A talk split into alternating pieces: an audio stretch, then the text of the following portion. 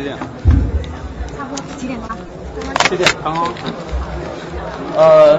大家晚上好。我们今天非常有幸，也非常高兴，请到了北京大学历史学系教授博导杨奎松老师过来给我们做一个讲座。今天讲座的题目是中共与西安事变之间的关系。现在有请杨老师，大家欢迎。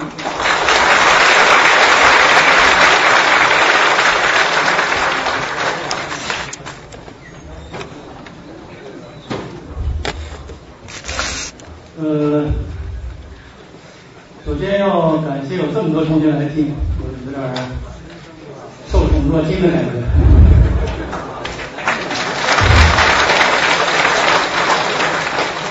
另外也要稍微解释一下，昨天呃讲了一个比较沉重一点的故事，呃可以说是毛泽东和中共这个躲麦城的故事。呃，我这次来专门选了一个。毛泽东中共那么过五关斩六将的，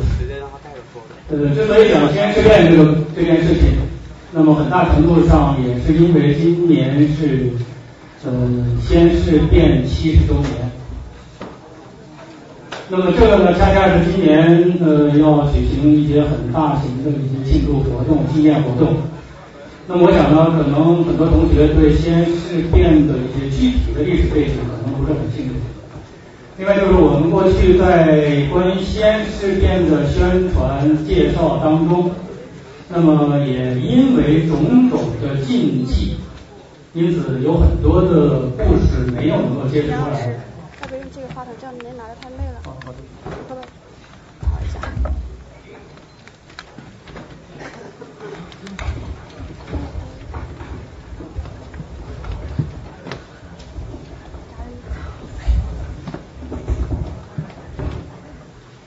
呃，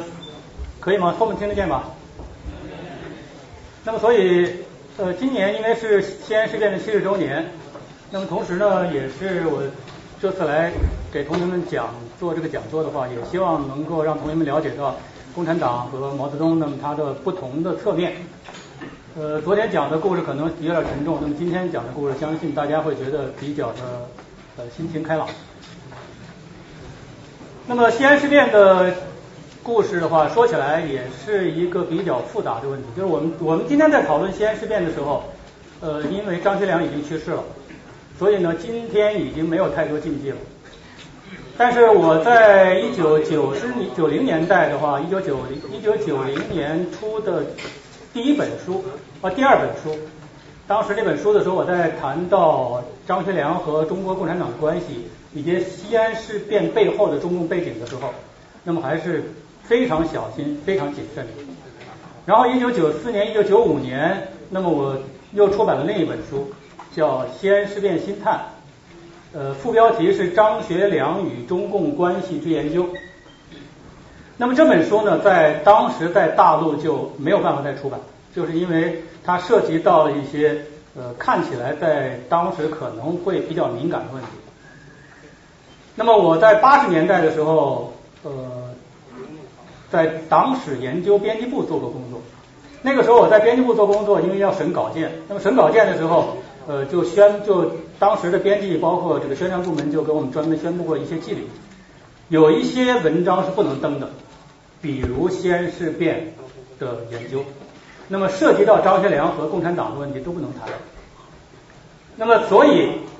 在一直到九十年代的后期后半期。那么关于张学良和西安事变的这个问题，很多东西都是一个谜。到今天，当然张学良先生已经去世了。那么呃，张学良虽然留了一些资料，但是呢，我们现在能看到的这个整个的情况，那么应该说已经有了更多的一个讨论，有很多人参加进来了。那么现在也对西安事变、对张学良和中共的关系有了很多很多不同的看法。那么很多过去我在九十年代呃披露的那些史料，包括。张学良和共产党的关系，特别是张学良怎么样秘密的要求加入中国共产党，那么这样的一些背景，那么在今天都不再是个禁忌的话题了。但是今天呢，又出现了一个新的话题，就是很多呃对张学良非常推崇，特别是很喜欢张学良的这样一些先生，那么他们开始坚持说张学良是中共秘密党员。那么张学良是按照党的指示，那么和党一起共同发动的西安事变。这个当然可能就变成了一个很奇特的一个现象，就是过去那个时候，在八十年代、九十年代的时候是另一种观点，那种观点是说张学良不顾共产党人的这个反对，而且整个西安事变的发动，中共基本上没有起过任何真正的积极的作用。那么现在又反过来了，因为张学良去世了，因为发现了张学良有秘密要求加入共产党的这样的一些电报，那么所以。呃，很多人又开始认为张学良是和共产党合谋去做的一些事情。具体是怎么一个情况呢？那么我们可能要从红军长征开始讲起。那，大家不要害怕，我会讲的比较简单，我不会去不会去介绍这个长征的具体的这个过程。之所以要从长征开始讲起，那么这里涉及到一个同学们在平常或者说在过去教科书上看的比较多的一个词，叫做北上抗日。呃，我想的话，很多同学可能都会知道，红军长征里面曾经发生过一段很不愉快的事情。毛泽东和中共中央和张闻天、张国焘，也就是一方面军和四方面军，当时在四川的北部发生了争执。那么争执就是究竟是北上呢，还是南下？那么北上南下的问题，后来就变成了一个是呃逃跑还是抗日的问题。那么说张国焘带着四方面军企图逃跑。那么害怕去北方，害怕抗日。那么毛泽东他们呢，就坚决要上带着部队向北方呃进前进，然后去这个领导抗日。但是实际上这个故事是不真实的。在当时的情况下，那么这个这个事变这个事情发生在一九三五年的六月份，六月二十二号，当时有一个两河口会议。那么这个会议上确实发生过争论。但是我们如果看当时的会议记录，你会发现在整个会议记录当中完全没有提到抗日的问题。那么当时主要的问题是什么？是面临着红军的生存问题。红军从一九三四年的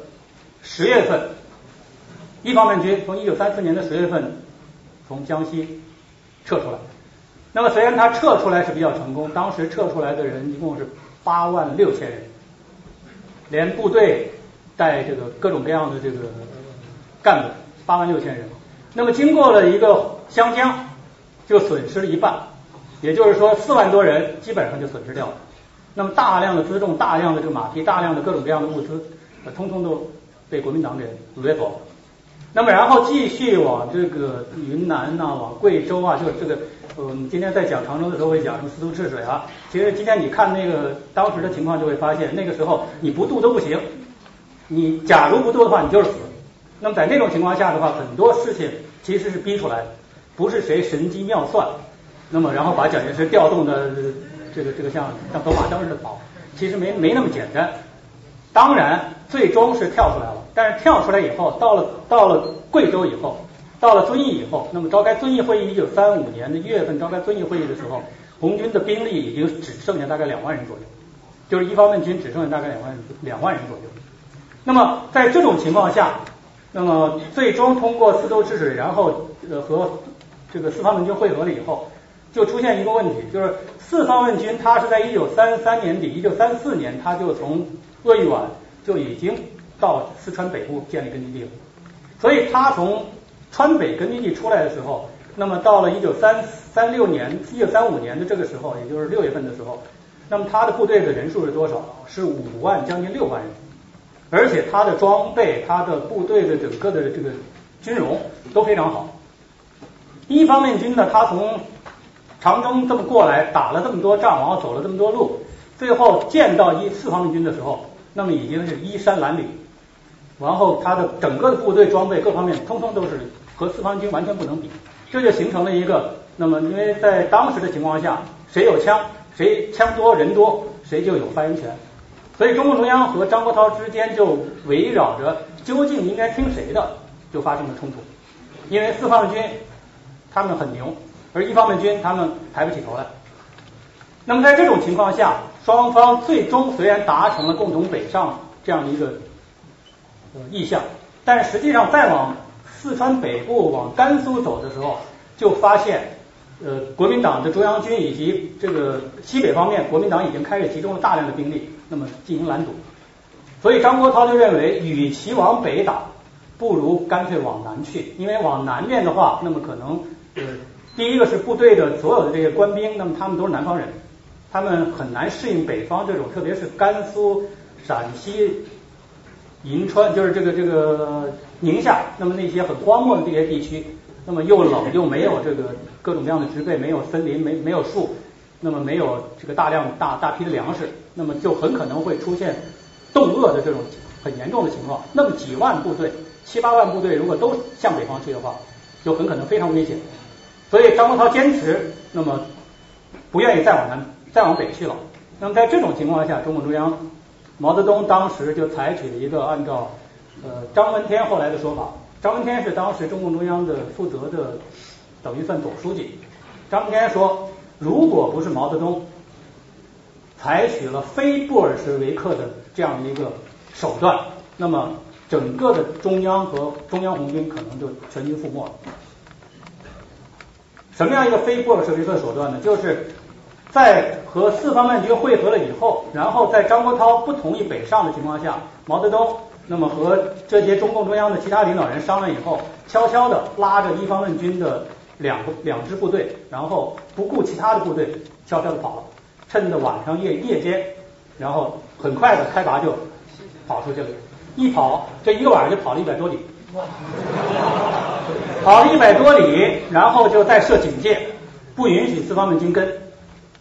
那么就是害怕四方面军听张国焘的这个命令，然后来追中央红军。而中央红军当时带出去的部队只有一万五千人。那么在这种情况下，中共中央在一九三六年九月份，因为他们是九月十号最终分分裂的，在九月十二号，那么召开会议做了一个正式的决定，那么说明为什么要往往往北跑。那么第一个就是因为他们认为往南去是死路一条，因为往南去的话，你要进再回到四川的话是不太可能，因为四川国民党中央军已经来了，而中央军和红军作战的结果，在当时的情况下，红军基本上是失败的，很难跟中央军打。那么另外一个四川的川军比较能打仗，那么包括中央红军在遵义会议的时候和川军当时是在毛指挥下打了一仗。那么一仗就损失了大概一千五百多人，所以跟川军作战对红军来讲也是一个很大一个考验。那么张国焘他们当然想退，想退到哪儿去呢？想退到西康，也就是四川的今天的西昌那个那那一带，呃，实际上是个少数民族地区，藏族藏族区。那么退到那个地方的话，呃，确实是可能比较安全，但是呢，就出现两个大问题，一个是在藏区的话，粮食是非常大的问题。因为他们那边藏民基本上是游牧的性质，另外他们的粮食是青稞，那么嗯，南方的这些士兵们通常也吃不完。再有一个就是征兵很大的问题，就是你要想一边打仗一边在征兵，你用藏藏民向藏民征兵几乎是不可能的。所以在这种情况下，中共中央就认为往南去是死路一条，一定往北走。往北走，当时有一个最大的诱惑力，就是。往北去的话，它可以靠近外蒙和靠近新疆。你越往北往往北打，往北走的越远，那么就离新疆和外蒙就越近。当时外蒙实际上是在苏军控制之下，虽然是当时外蒙还属于中国的领土，主权是属于中国，但是实际上它在苏军的控制之下。那么新疆呢，那个时候是被一个叫盛世才的军阀所控制的。那么盛世才这个人呢，他在一九三三年夺权了以后，呃，夺取了新疆以后，他就开始采取亲苏政策，所以和苏联打得火热，甚至给斯大林写信要求加入苏联共产党，做布尔什维克，说他是马列主义者。那么这种情况下，盛世才的新疆也驻有苏联红军，所以如果当时的这一万五千部队和干部如果往北打的话，那么只要能够到外蒙，只要能够到新疆，那么这支部队就能存活下来。所以实际上当时的北上的核心的目的，或者说根本的一个目的，就是准备用最快的速度打到外蒙去，然后在外蒙把这些几百个干部和上千的这个士兵保存下来。然后从苏联那里拿到武器弹药，拿到这个飞机大炮，经过训练以后，然后准备再打回来。这是当时一九三五年九月十二号中共中央开会时候的一个决定。那么这个决定就决定了红军开始向北全力的这个中央红军向北全力突击。那么在突击的过程中，那么发生了两个情况，一个情况就是在向北打的过程中，那么在腊子口打了一仗，腊子口一仗打完了以后，红军只剩下六千多人，连干部带士兵，那么总共只剩下六千多人。另外一个就是在九月的下旬，在夺取某一个县的这个县城的时候，捡到了几份报纸。那么在那些报纸上发现，当时在陕北还有一小块根据地，因为在整个红军从南方撤出来的过程当中，他的电台以及跟各地的联络，包括跟莫斯科的这个联络，通通断掉了。完全不知道外面的情况，他们就是在这个西南的几个省里转来转去，打来打去，每天都是在这个山沟里钻，所以根本不知道外面的情况。那么到了九月下旬的时候，捡到几张报纸，才发现原来在陕北的地方还有一块根据地，那么还有红军，所以他们在这个时候最终就下决心要赶快找到那个根据地。那么这就发生了一九三五年十月份，那么。呃，九月下旬，先九月二十八号，在陕北的棒罗镇那么一个小的地方开了一个会，当时就在讨论究竟是还往内蒙、外蒙打，还是这个进这个陕北根据地。因为你要进了陕北根据地，你很可能就很难再往陕北打，就再往这个外蒙打。那么如果往外蒙打，那么马上就面临一个最大的问题，会不会再出现大规模伤亡？这六千多人能不能存活下来？而且再往前的话，他们发现其实前面的问题，这个路途上的问题更多。因为有大量的少数民族回民，那么另外有大量的这个沙漠地带，那么再往再往内蒙往这个当时叫绥远地区去前进的话，那么也不知道那边的地形和整个的这个各各种各样的这个人文地理的情况都不清楚，所以在这种情况下，最终就当时讨论来讨论去，最终下决心去找那个根据地。那么所以在十月份，一九三五年的十月份，一方面军和中共中央就进入了吴起镇。我们今天。说吴起镇是中央红军的一个落脚点，在陕北的落脚点。那么找到了吴起镇以后，在陕北落了脚，他们才发现，当时在陕北还有几个县的一个地区。那么当然县城基本上是国民党占的，呃，但是农村基本上共产党占的。所以在这样的一个地区呢，还是有一支红军，当时是叫红二十五军和红二十六军。那么这两支军队，他们的整个的兵力大概在一万一千人左右。所以这两支红军合在一起，那么再加上当地又征了一些兵，总共在一九三六年的年底的时候，他们有将近两万人的兵力。那么这个部队的兵力和当时围在他们中间、围在他们旁边的，比如杨虎城的十七路军、张学良的这个东北军，以及当时高双成啊，以及其他的高贵滋啊、景景景岳秀啊等等这些地方军阀的部队。那么，光是张学良一支部队就十几万人，杨虎城的部队也有四五万人。那么，其他的像刚才那些杂牌军的那些部队，基本上每支部队也都有一万人左右。所以加起来的话，等于他们要和周围十万呃十倍以上的国民党军队进行较量、进行作战。那么这里面，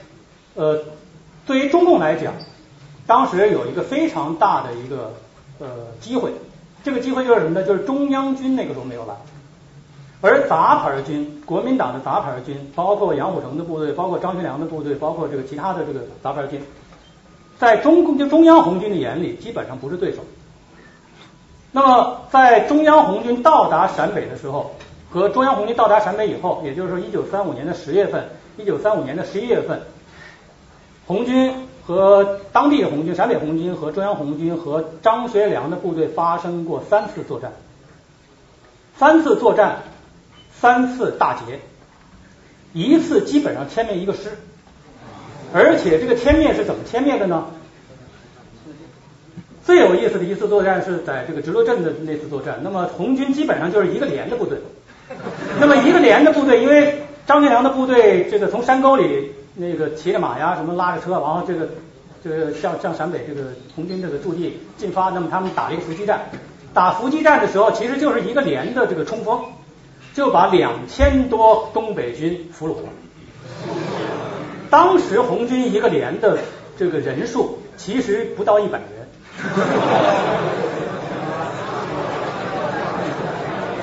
所以到今天为止，那么我跟台湾学者，包括跟台湾的一些老的将领跟他们聊天的时候，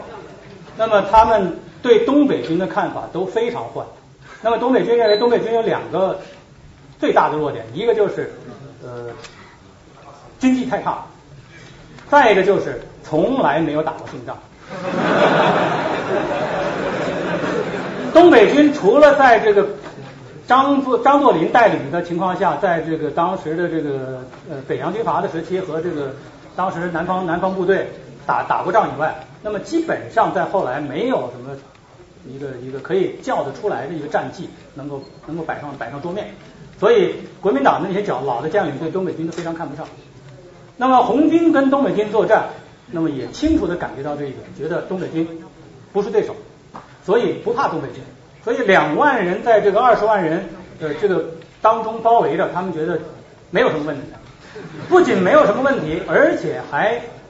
觉得，那么我们可以扩大发展。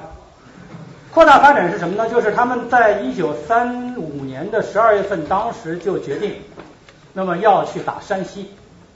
要越过黄河去打山西。那么打山西是为什么？那么这里就涉及到，因为我们讲的这个当时的两支红军部队，那么都是从鄂豫皖和从这个江西出来的。那么这些部队呢，基本上都是南方兵。南方兵他不适应这个北方的这种荒漠的这种到处没有人烟，连水都喝不上的这种地方，所以呢非常不习惯。那么另外一个就是在陕北这个小块地方呢，它又人烟稀少，沟壑纵横。你要想征个兵，想找个人都很难找，所以你要想几万人的部队在这里面，然后要解决吃穿用各种各样的这种东西，那么几乎没有可能。但是呢，如果跨过黄河进入山西，那么就是一片啊，特别是山山西晋南的地区，那就是一片这个稻谷飘香的地方，呃，整个的这个地区非常富裕，那么人口也比较密集，所以呢，当时就下决心要打到山西去，那么尽可能的占领山西。然后占领山西以后干什么？在占领了山西的一部分地方以后，然后向绥远，因为当时这个我们今天这个外内蒙内蒙，那么那个地方大，在当时的话，它划成绥远和察哈尔两块地方，那么再打到绥远，通过绥远再打到外蒙去，实际上还是想打通国际路线，就是我占领了山西以后，然后呢，我就可以进一步向北，然后去打到绥远。我打到这个外蒙，打到外蒙以后，然后接运苏联的物资，最后然后就把自己壮大起来，再再重新打回来，基本上还是这么一个方针。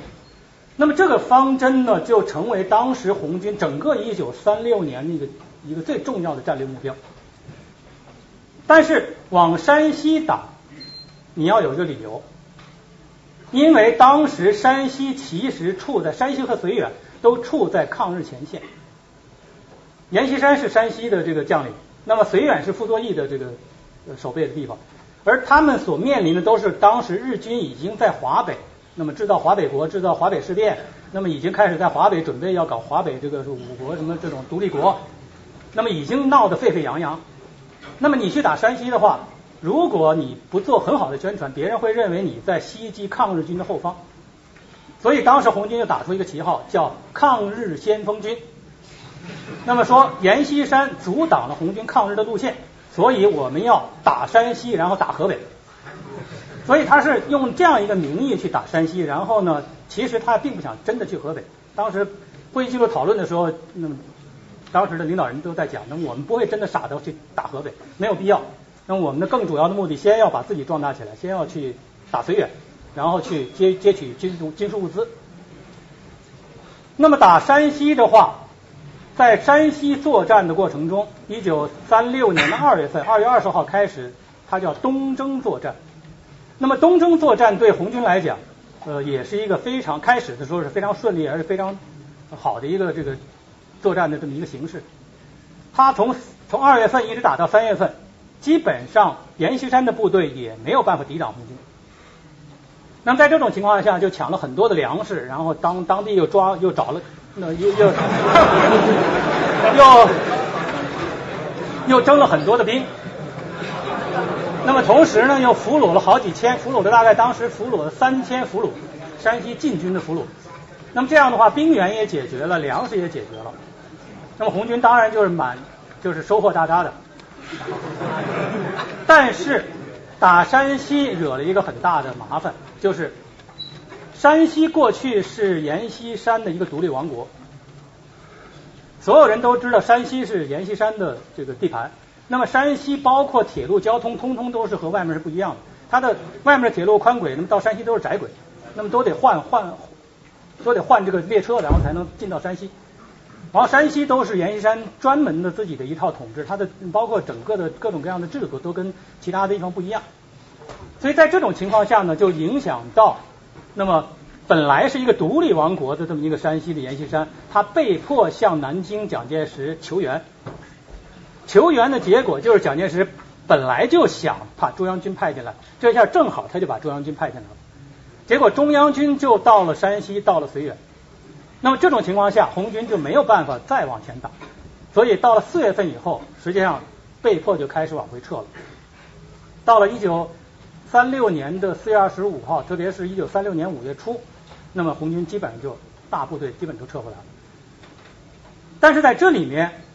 红军之所以能够打山西，而且打得那么顺利，这里面就涉及到我们今天要讲的张学良的作用。就是因为一九三五年十二一月份、十月份、十一月份，呃，张学良的部队损失了两个半师，两个师长、一个副师长、一个师参谋长都战死了，那么自杀了。那么张学良当时在南京开会，所以他听到消息以后马上就赶回来，他痛心疾首，然后。就希望能够怎么样想办法解决这个问题，不能让东北军受这么惨重的损失，而且这种损失他是没法弥补的，因为过去那个时候的军队都是地方军，那么这个地方军就是说他东北军就是东北军人，都是就是东北人，那么西北军就是西北人，就比如说呃杨呃杨虎城的部队，那么东北军呢虽然里面他收了一些河北的部队，但是他的主力部队还是他东北军的部队，东北人的部队。那么东北军呢？同时呢，因为他从东北撤出来，那么他很多的家属都跟过来了，所以他虽然有十几万的这个部队，同时也有好几万的家属，那么再加上还有好多这个学生，还有好多的其他各个方面的各种关系的东北人，那么都跟着张学良，都指望张学良能带他们最终回东北。但是在当时的情况下，首先第一个，张学良自己是回不了东北。那么张学良要回东北，在当时中国那种情况下，他必须要靠蒋介石，所以张是对蒋介石在当时是言听计从的。那么蒋让他做这个西北剿总的代总司令，他就来做了，而且他觉得蒋对他很信任。那么但是呢，到了西北以后，他才发现原来红军很难打。那么红军难打，在这种情况下，他就产生对对剿共就产生了动摇。于是他就开始考虑怎么样能够想办法。通过别的方式来解决跟红军的这个冲突问题，但是张学良他跟红军的这个问题还有一个更深一层的背景，就是张学良非常清楚的了解，他要想回东北，靠蒋介石其实也不行，因为实际上蒋介石在一九三四年、一九三五年不止一次的讲过，东北是化外之地。也就是说，它是中国文化圈以外的，谢谢，中国文化圈以外的这样的一个地方。那么从孙中山开始就没有想把东北彻底的收回大收回这个国关内的这样的一个形成一个统一的这么一个局面的这样一个雄心。当时就认为东北是可以用来和列强进行交换的一块地方，而且东北本身呢，因为它过去是满族人的地方，所以呢汉族人去东北，他们也觉得，呃，从历史上来讲，东北如果丢了。外蒙、内蒙如果丢了，那么也不是特别大的问题，因为孙中山最初的发动革命时候的最初的理想是驱逐鞑虏，恢复中华。驱逐鞑虏是把蒙古人和这个满族人把他们驱逐到这关外去，恢复中华是恢复明朝的那个中华。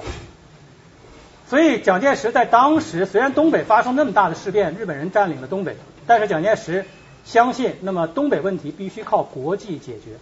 而不能够靠中国和日本开战来解决。事实上，那么如果我们了解当时的历史的话，也应该知道，蒋介石他的安内攘外，也就是先安内后攘外是不得已的，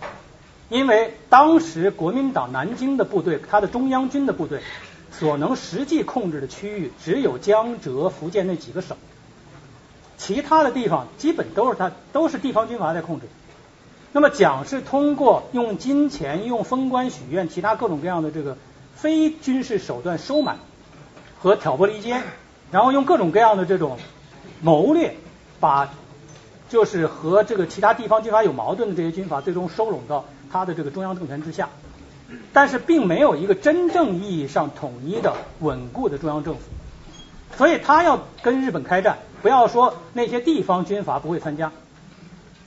连他就是说那些军阀都参加的话，那么以当时中国那个那种内乱的那种情况，互相之间有那么多矛盾的情况，再加上还有红军，那么这些情况，那么他都认为那么不可能去收复东北，所以蒋介石在东北问题上。其实是始终很低调的。张学良对这一点非常了解。那么张学良他寄希望于谁呢？张学良寄希望于苏联，因为在东北问题上或者在整个东亚问题上，苏联是日本最大的敌人，日本也是苏联最大的敌人。那么苏联在历史上曾经两次受到过日本的侵略，或者说。曾经两次败于日本，一次就是一次就是俄国，就是一九零四年的这个所谓旅顺口，那么苏日之间打了一仗，那么日本，要不换一个吧，把这个放这个。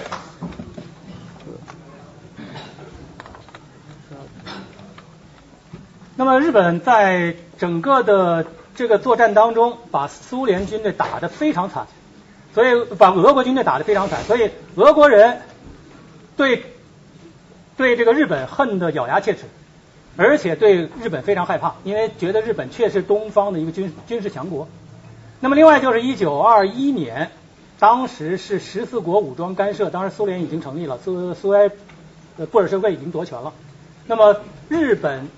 借助这个十四国武装干涉，然后出兵占领了西伯利亚。那么这两次都给苏联深刻的教训，那么认为日本是苏联远东地区最大的威胁，所以苏日之间始终在发生冲突、发生矛盾。那么这种情况就导致了张学良相信，那么他如果争取苏联的帮助，苏联有可能会援助东北人，最终来收复东北。因为那么毫无疑问，苏联是希望日本人不要站在他的这个边界线上。但是张学良呢，他做了很多努力，包括他一九三三年从这个华北委员会的这个这个位置上退下去以后，然后去欧洲去治疗，他就戒他的大烟瘾。那么把烟瘾戒掉了以后，那么他就在英国的时候就通过秘密的关系，希望能够去苏联访问，做秘密访问。但是苏联把他拒绝了，而且苏联对张学良的印象非常不好。那么之所以不好，也是因为两件事情，一件事情就是一九二七年的六月份，那么张学张作张学良的父亲张作霖曾经用武力抄了苏联驻北京大使馆，那么并且把苏联的这个大使什么赶走了以后，还把藏在苏联大使馆里面的李大钊等人把他们杀掉了。那么一九二九年的五月份，张学良又故伎重演，在哈尔滨，那么。用武力的方法抄了，用武力的方法抄了这个苏联驻哈尔滨的总领事馆。那么这两次经历都让苏联人刻骨铭心，所以对张学良认为他就是一个典型的一个封建军阀，那么对他完全不可理喻，不能相信他们的话。所以这样的话，苏联是拒绝跟张张学良发生关系的。但是呢？张学良就想到了，当时如果要想跟苏联发生关系，最终能够取得苏联的援助的话，那么在中国只有一支力量，蒋介石是不大可能。那么只有一支力量就是红军，就是中共。所以他在这样一种思想背景下，那么他在对蒋介石失去了信、失去了这样的一个期望的情况下，那么下决心和中共建立秘密联系。那么在这种情况下，一九三六年的一月份的时候，正好又出现了一些很复杂的一个情况，就是因为发生了华北事变，因为这个蒋介石和这个整受到整个华北事变的这种威胁，那么很可能跟日本要开战，因为蒋介石当时宣布，一九三五年在他的五五大的时候就宣布，他的最后的界限，那么基本就华北不能丢，如果华北丢了的话，那么他他一定要跟日本开战。那么在这种背景下，蒋介石也开始秘密的做苏联的工作。那么蒋介石做苏联的工作呢，也是基于一个很重要的原因，就是他认为红军已经被打败了，他的整个红军南方根据地已经彻底没有了。那么在这个时候，只剩下这个四川、西康这一带地区的，那么正在这个当时已经变成流寇的这个四方面军。那么另外一个就是在陕北还有一很小的一块地方，这个荒无人烟的地方有那么几支，有那么几千红红军。所以他认为红军共产党已经没有可能再翻起大浪了。在这种情况下，那么他下决心跟苏联发生秘密的联系，因为一旦苏联将来如果能跟中国订立军事同盟关系的话，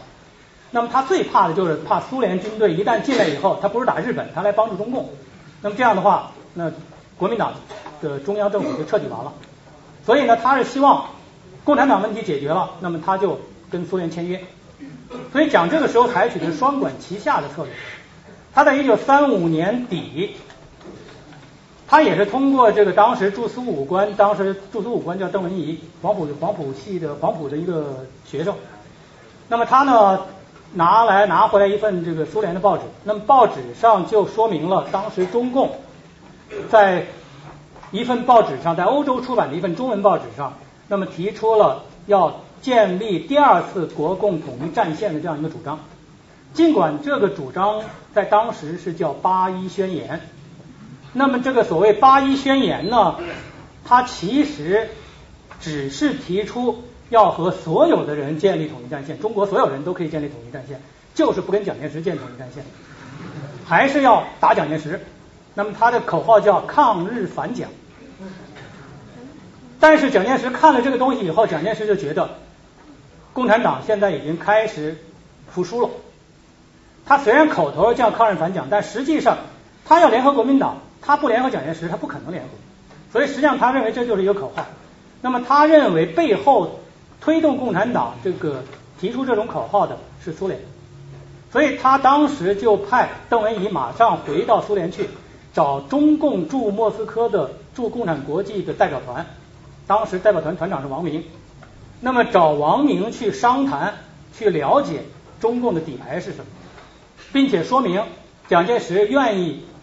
不再采取军事解决的手段，用政治解决的手段来收服共产党。那么他的条件就是把军队交给国民党，那么同时共产党的人到国民党的各级这个部门当中来做官。那么用这样一种方法，就像他解决其他的军阀的一些这个将领的这种情况一样。那么通过这样一种方式来解决和共产党之间的关系。但是邓文仪到了莫斯科以后，找到王明他们谈判，在谈判的过程当中就发现。其实王明他们并不同意这样一个方法。虽然，那么蒋介石后来呃还是同意邓文仪带着其他的就中共的代表到南京来找当时国内的中共中央派出代表，然后在国内进行秘密谈判。但是蒋介石认为中共的问题实际上还没有完全解决，所以蒋那个时候就又回过头来通过内部的一些关系。通过当时 CC 系的领导人陈立夫，那么由陈立夫选了一些人，那么找这些人来找中共的这种关系。而那个时候呢，找中共关系的这些人，那么最终撒出去很多。那么最终有两条线，一个是上海的一个牧师，曾经中做过中共党员的一个叫董建武的人，那么找到他，由他那么到陕西，然后最终进陕北，准备这么去接通中共的关系。另外就是又找了一个叫张子华的人，那么这个是当时北方特科的一个中共党员，因为被捕，后来也释放了。那么把他放出来以后，让让他来做这样一个联络工作。结果在一九三六年的一月下旬，一月二十几号的时候，就发生了一个事情，就是张学良回去准备处理这个东北军的问题，但是呢，他回去以后就碰到董建武和张子华他们要进陕北，因为要进陕北的话，就必须要经过张学良这道关，因为他是西北剿总的代总司令。那么他听到这个消息以后，他觉得很奇怪，为什么会有一个有人要冒险进这个陕北，而且说是代表南京？那么他就把董建武招来问，董建武一开始因为他是秘密使命，一开始不愿意说，后来张学良说你不说，我就不让你进。最终董建武说了，是受南京方面的派遣，所以张学良就得到一个印象，就是蒋介石实际上底下在悄悄跟共产党谈判。那么张学良就想，既然你蒋介石南京都跟共产党谈判，我这儿卖死卖命的去打共产党，那不是没事找事儿吗？所以我与其如此，我不如也跟共产党去秘密谈判。如果我能够事先把共产党说服了，让他们能够接受国民党的条件，那我还是起了最大的作用的一个人。所以在他放董建武进去的同时，那么他也就开始想办法找关系。而这个时候呢，恰恰又出来一个事情，就是当时红军围困了陕北的一个叫宜川的地方，一个一个县城。那么那个县城里的东北军是个营长，他在守城的时候，虽然那个城当时红军进攻的时候认为那个城很破，一定能打下来，但是结果呢，打了好几天，呃，大概损失了大概一百多个这个士兵，还是没打下来。那么最终，彭德怀指挥作战的彭德怀就把俘虏的东北军的一个六幺九团的团长。高福元把他调过来，然后让他去做劝降的工作。那么高福元就进去以后做劝降的工作。呃，这个营长就打电话，就当时他们用电话联络，通过电话就和这个他的军长，第五十七军的军长王以哲和王以哲通了话。那么王以哲就和高福元通了话，就把高福元从这个宜川又接到这个当时呃这个六十七军所在地。那么接到六十七军所在地洛川，那么和王以和高福元谈了话，然后呢，通过我高福元高高福元，然后和这个彭德怀通了电报，这样的话，就这么转了几个圈以后，然后最后中共中央就派了当时联络局局长李克农，那么派李克农秘密的到六十七军的这个总部洛川去和王以哲谈判，王以哲就把这个消息呢，就通过密电告诉了。张张学良，张学良一听说以后，马上自己驾着飞机就从西安赶到洛川，见了这个当时的这个李克农，和李克农进行谈判。张学良这个时候跟李克农谈判的时候，口径基本上还是呃主张呃共产党应该服从国民党，应该服从南京政府。那么在南服从南京政府的这个背景下，这种条件下，然后呃国共两党共同抗日。他基本上这么一个思路，但是中共当时呢，因为他当时也得到的这个新的这种指令是抗日反蒋，所以呢，他没有办法和南京政府进行谈判。但是呢，原来中共在一九三五年底那个时候决定是要联合东北军、联合国民党的其他所有这些，就按照八一宣言这种指示，那么联合所有这些势力，但是就是排除谁呢？排除蒋介石，排除张学良，排除杨虎，排排除这个阎锡山，认为这些人那么都是汉奸，都是卖国贼。但是张学良和中共秘密联络的这个消息报到毛泽东那里以后，毛泽东马上就意识到这是一个绝好的机会，应该尽可能的做张学良的工作，做王以哲的工作。那么这样的话，一旦争取了，因为。过去中共在这个之前，他之所以失败，一个很大的背景就是他排斥统一战线。从一九二七年以后，他基本上就是不相信统一战线，那么他只相信最革命的工人和农民。那么所有的可能中立在工人和、工人、农民和这个所谓地主、资产阶级之间的这种势力，他统统都反对。那么一直到一九三五年，刚才我们讲的。共产国际召开了第七次代表大会，提出了新的统一战线政策，那么并且要求中共代表团那么制定了八一宣言以后，然后中共才开始调整这个政策。那么这样的话，中共中央才有可能去提出联合国民党、联合其他各种势力，那么共同抗日的这样一种主张。但是这种主张呢，因为受到当时莫斯科的这个指令的这个局限，那么还是要反蒋，所以呢，他还是不敢联合张学良，不敢联合蒋介石。但是毛这个人他的最大的一个特点就是不受任何的这种规矩的局限，那么他感觉到一旦有机会的话，那么他可以放弃任何这个看起来好像是原则的东西，他认为完全可以用策略的方式来处理这个问题，所以他马上就指示彭德怀要抓住一切机会和张学良建立联系。那么这样的话，他们就给李克农制定了新的谈判计划，就是凡是张学良谈如何应该服从蒋介石，如何应该服从南京政府，如何应该怎么怎么样，那么呃把军队交给国民党来指挥等等等等，那么你都采取这个呃不理睬的态度，那么把这个话题岔开，或者就跟他讲一些别的大道理，但是呢不跟他发生正面冲突。一定要把这个气氛缓和下来，让双方能够在具体的问题上进行交交涉。那么在这样一种背景下，中共中央当时就最终委托了周恩来，由周恩来出面，因为周是长期做国民党做这种统战工作的，过去也有很多这个他在南他在黄埔军校做过这个政治部的副主任，那么有很多这个国民党里面的那各种各样的关系。所以呢，让周恩来出面来做这方面的工作。那么周就负起了和张学良接触谈判的这这样一个任务。那么在一九四一九三六年的四月九号，那么经过双方的秘密安排，那么张学良和周恩来在当时延安的一个天主堂，那么秘密的会面，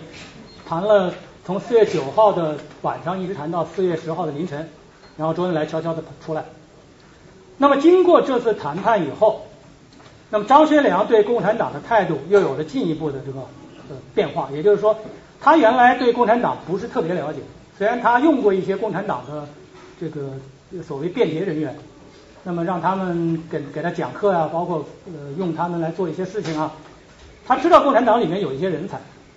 但是呢，跟周接触以后，那么他用他后来包括他临去世之前，他一直在讲，他最佩服的人是周恩来。那么他对周恩来的口才，对周恩来的这个风度，对周恩来这个胆识，那么佩服的五体投地。所以他觉得，呃，周恩来讲话没有错。但是即使在延安谈判的时候，第一次延安会谈的时候，那么张学良也没有放弃拥蒋的主张，他反反复复还是跟周恩来讲，那么不能够抗日。假如中国要抗日，就不能离开蒋介石。如果离开蒋介石，那么中国就不可能统一。那么中国不统一，中国也抗不了日。他的最后，因为周恩来给给他讲了半天道理，那么讲来讲去，最后他就是松了一个地，松了一个口，就是说，如果蒋介石像你说的会投降日本的话，那么我就反对蒋介石。这是他在整个延安会谈当中做的最大的一个让步。但是，一九三六年的时候呢，这个时候，呃，张学良在跟周恩来谈判的时候，他带去了一个共产党员。这个共产党员呢，是当时从这个苏州反省院放出来的，那么名字叫刘鼎。那么放出来这个这个人呢，那么张学良呢，因为他想通过刘鼎来了解共产党里面的很多内幕情况，那么他就把刘鼎放在身边，那么跟刘鼎谈了很多次话，了解共产党的很多内幕。那么他也带着刘鼎来参加了这次会谈。那么参加这次会谈以后，那么刘鼎就和周恩来建立了新的关系。新的联系，那么周恩来也同意刘鼎留在张张学良身边，这样的话，中共就在张学良身边安了一个联络员，就是以后所有的事情，那么张学良呃他的家里就住着一个中共的代表，那么在这种情况下，那么刘鼎就和张学良有更多的接触，更多的交谈，结果到四月二十六号，一九三六年四月二十六号的时候，刘鼎就紧急的发了一封密信给中共中央。那么其中用暗语写，说明张学良准备反蒋了。因为张学良在四月二十六号的晚上跟他讲了很长的一段话，那么其中最不满的就是不满意蒋介石南京政府，那么到现在还不抗日。那么所以他对南京政府已经很失望了，对蒋介石很失望。所以呢，他是想，那么在时机成熟的时候，他准备干脆拉开部队，拉出部队来干。但是他的前提条件他就讲清楚了。就是苏联究竟是什么态度？因为如果中国要抗日，中共那一一两万部队是根本不管用的，那么他必须要靠苏联的援助。那么苏联什么态度？所以他要求中共给他一个答复。苏联什么态度？那么刘鼎就把这封密信马上就报给了中共中央。那么中共中央当然马上就进行了讨论，了解这个情况。那么很快就告诉刘鼎，苏联的方面我们解决，到时候保证你有大量的飞机大炮和这个各种军用物资，苏联绝对支持我们，那么也会支持你。那么另外一个就是呢，中共中央实际上在李克农去谈判的时候，就已经给李克农透了个底，就说根据毛泽东起草的电报，毛泽东在电报里讲说，根据实力原则，如果张学良同意成立抗日政府的话，这个抗日反蒋政府的话，我们首推张学良做抗日政府的主席，这个抗日联军的总司令，就已经给张学良许了这个愿，就是只要你张学良出来，你登高一呼，我们都跟在你身边。所以按照按照当时的这样一种这个策略，那么从中共的角度来讲，那么首先第一个就是怎么样把张学良从蒋介石身边挖出来。那么我们可以看到，到四月二十六号的时候，这个时候，那么张学良在蒋和中共之间已经明显的发生动摇。但是张和蒋之间这种动摇呢，其实很大程度上是因为南京和蒋介石他在处理杂牌军的问题上有非常严重的问题，就是张学良在他的后来的忏悔录，也就是他的这个回忆录当中讲，他之所以他之所以会有这个离离开蒋介石这种想法，很大一个刺激就是他的两个师的这个部队损失了，那么那么多士兵阵亡了，然后有大量的这个这个军械被被被缴获了，但是呢，他向南京申请这个补补助的时候，那么要求南京给这个抚恤的时候，南京拒绝了，而且把这两个师的番号撤销了。这个是蒋介石在处理杂牌军问题上经常采取的一个手法。他把杂牌军拢过来以后，然后用杂牌军和这个这个对对立的势力这个进行作战，作战的过程中，然后你损失了以后，然后他就把你撤销了。所以杂牌军越来越弱，那么中央军越来越强。那么这些方法就造成了中央军和杂牌军之间，那么经常发生各种各样的矛盾。即使被收编了，心里也不服。所以张学良呢，因为这个跟红军作战这种损失，因为中央对他这种态度，那么也不可避免的产生了这种离异的思想。所以他对张刘鼎去发这种牢骚，其实就反映了他心里非常非常不痛快。但是呢，他又不知道苏联那边究竟什么态度，所以他当时提出的一个主张就是，那么你给我半年时间，一九三六年四月底，也就是从五月份开始，你给我半年时间，十一月份，我准备齐了以后，所有这个准备工作做好以后，然后到时候看情况，该翻脸我就翻脸。那么他这个准备，从中共这样角度来讲，当然是觉得没有必要。你准备什么？现在就干。你一准备的话，搞不好蒋介石就把你给给你杀了，因为你经常要去南京，经常要要，而且国民军队里有很多国民党特务。那么如果说搞不好的话，那你整个的事变很快就就就垮掉了。所以他希望蒋介石要那个张学良要赶快赶快动手。所以三番五次的去电报去信，王后就让刘鼎去劝说，但张学良始终没有答应。那么这里边，苏联是一个很重要的问题。苏联什么时候才能有答复呢？不知道。那么另外一个很大的问题就是张学良那个时候他在带到东带到陕北的是陕甘的部队只有十几万人，而他还有相当多的部队，相当一部分部队，特别是他的炮兵部队，还有其他一些部队。那么那个时候还在华北，还在河北。所以呢，他还需要把那些部队慢慢的用各种名义，特别是把这个重武器调过来。把他的这个炮兵部队调过来，那么还有就是张学良的大量的这个存款，包括他的各种各样的这个是呃金钱物资啊等等，那么基本上都在天津，在上海。那么他要把这些东西最终还要弄到西安西安来，弄到这个兰州来。只有这样的话，一旦发生战争、发生这个这种问题的时候，他才能够去自由的运用他那些部队，运用他那些资金。否则的话，他可能就会山山穷水尽。所以他是要做这样的准备工作，但是这里面其实张学良我们刚才还漏了一点，就张学良之所以在四月底会有这样的一个决心，也是因为张学良突然发现苏联可能会帮助中共，是因为一九三六年的三月份，特别是四月份，那么当时苏联和外蒙古签了一个互军事互助协定。那么外蒙古因为主权是中国的，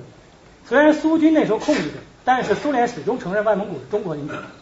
那么他跟外蒙古签订这样的一个军事互助协定，等于就意味着他支持中国的内地的一个政府，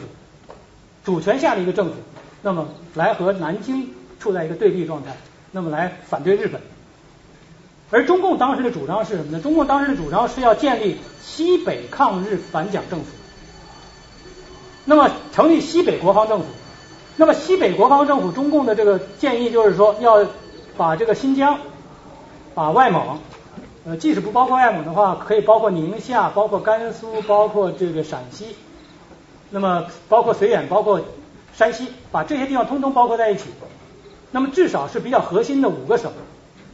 那么把这几个省控制在自己的手里，然后呢，共同成立一个这个分裂的政府。通过这样一个政府和南京作战，然后和日本作战，宣布这个抗日，用这样一种方法，那么来取得苏联的援助。因为这样的话，中国另外成立一个政府，那么苏联就可以和中国的这个政府来签约。张学良就看到了这样一个希望，就认为既然苏联能够敢跟外蒙古签约，不顾南京政府的抗议，那么他当然就很可能敢于和他成立的另一个政府签约。那么在这种背景下，那么他对苏联的希望明显的就比过去要高得多。在四月份这件事情出了以后，那么紧接着在五月份的时候，那么张学良和共中共中央之间，特别是张学良和周恩来之间又进行了秘密的第二次会谈，因为知道张学良准备反蒋，那么中共中央就派张学良派周恩来又去延第二次和这张学良见面，秘密的会谈这个双方的协作的问题。那么这次会谈以后，最终得出的结果，那么就是双方在前线当中，呃，互通有无。那么同时呢，双方派各自的代表去苏联，张学良也派代表，中共也派代表，然后去苏联。因为中共那个时候，在这个时候跟苏联之间、跟莫斯科之间还没有恢复电报的往来，那么还没有办法直接进行联系。所以呢，张学良呢愿意通过他的关系，把中共的代表通过新疆，通过这个兰州、青海，然后甘肃什么一直送到新疆去，然后从新疆去苏联。这样的话，双方商量好了这样一个计划。但是紧接着发生了一一件事情，就是一九三五年底，在一九三六年的五月底，出现了两广事变，广东、广西。这个两派的这个地方军阀势力，那么公开的以抗日的名义反对南京政府，反对蒋介石。那么这样的话，双方蒋介石就没有办法，就把他的一部分军队调出来，从前线调过，从这个打红军的这个前线调过来，就打这个两广的这个部队。所以中共就认为这是一个非常好的时机。西南已经动了，那么当时四川的这个刘湘地方军阀，因为中央军追红军追进了四川。那么西南的地方军阀受到抑制，所以西南的地方军阀也有反蒋的意图，也秘密的跟中共发生联系。那么同时这个时候呢，在华北的宋哲元和韩复渠，一个是河北的，一个是山东的地方军阀，那么也都秘密的和中共发生了联系。因为所有这些地方军阀当时都看中了中共的苏联背景，都希望中共能够。最终得到苏联的援助，然后解除他们所受到的这种压力。因为在华北的话，他们受到日军的压力太大了。那么如果苏联能援助，那么当然日本人可能就没有办法来对付中国，那么可能就要去对付苏联。所以大家想的意图都是希望能够千方百计的利用中共的这个关系，那么能够得到苏联的援助。而苏联过去确实也曾经通过外蒙，通过绥远。援助过当时中国的国民军冯玉祥的西北军，那么给了冯玉祥的国民军大量的武器弹药和金钱，并且给他派了很多军事顾问，所以这些中国的地方军阀都相信苏联是可以援助的，只不过就是他要看谁的面子。那么他们这些人当然不够格，但是中共出面呢，因为中共是苏联的呃领导下的共产国际的支部之一，共产国际是世界共产党，中共是世界共产党的里面的其中的一个支部。那么中共是要服从共产国际的，那么他对共产国际的指示都是言听计从的，所以呢，他们相信共产国际苏联不支持谁都可以，但是肯定要支持中共，跟中共搞好关系就等于跟苏联搞好关系。所以这个背景就让中共站在一个得天独厚的这样一个非常优越的位置上，那么他四通八达，跟各方面都可以保持联系。就是南京，那么跟他，那么他跟南京之间因为有蒋介石这层关系，他没办法去真正跟南京谈判。虽然蒋介石派代表，他们双方也有代表来往，但是蒋介石始终坚持，那么苏维埃要改制，就是苏维埃政府要取消，要变成国民政府下面的一个地方政府。那么红军要改编。也就是红军这个名字要取消，要放弃，要变成国民革命军的一个部分。那么必须服从南京政府的领导。但中共那个时候呢，想的是什么呢？要想成立一个没有蒋介石的全国的国防政府，至少要成立一个没有蒋介石的一个反对蒋介石的一个西北国防政府。所以他跟蒋介石谈不谈不谈谈谈不完全谈不拢。那么这种情况，中共就只能全全力以赴的做这个反蒋派的工作。那么两广事变一发生。中共马上想到，就是我怎么样千方百计的能够把张学良、杨虎城推动起来，在西北再发动一个事变，这样南北一夹击，南京政府不就垮了吗？所以中共就开始做张学良的进一步做这种鼓动工作。但是张学良这个时候呢，对整个的这些情况，那么还是不太看好，因为他不知道苏联的态度，他不敢贸然的行动。但是，一九三六年的六月三十号。刘鼎又给中共中央，那个时候已经，刘鼎和中共中央之间已经可以建立这个电台联系了。那么刘鼎用他的电台给中共中央发了一封电报，那么其中提到，当然是用暗语写的，但是其中提到张学良要求加入我党耳，并且要求派人来指导。那么这种情况就引起中共的更高度的这种重视。你如果说你做张学良的工作做不通，但是呢，如果张学良加入共产党了，你还做不通吗？那么，所以中共马上就开会，最终讨论决定，一定要想办法吸收张学良入党。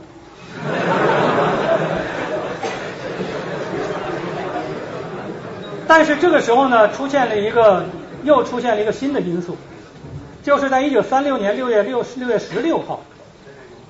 中共和莫斯科之间的电台恢复联络。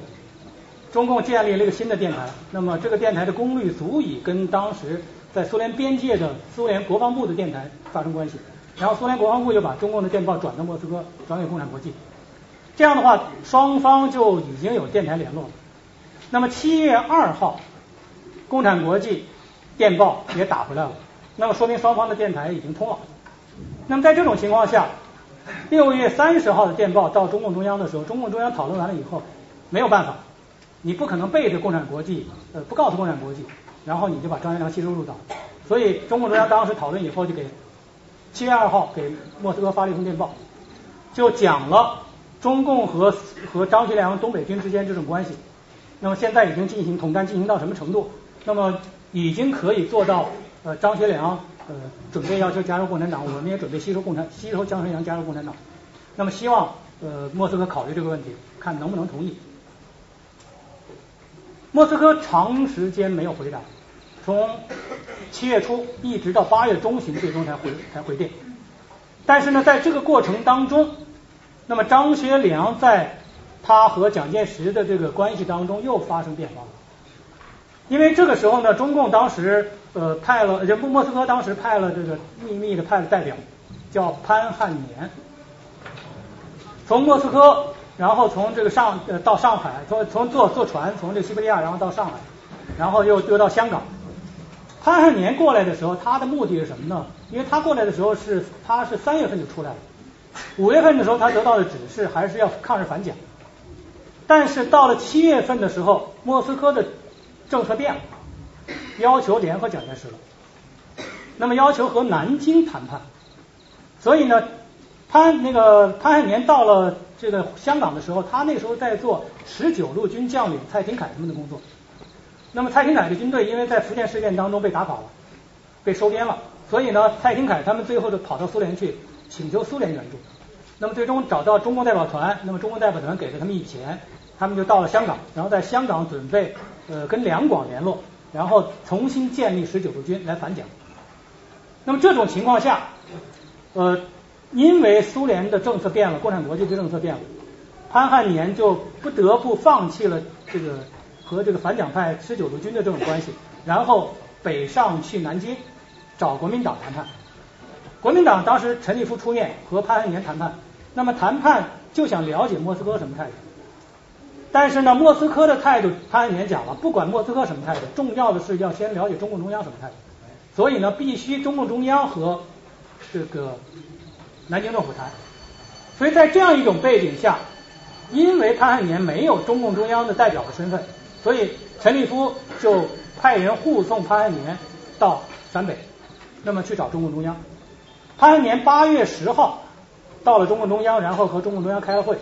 最终商定了以后，中共中央那个时候呢，还是想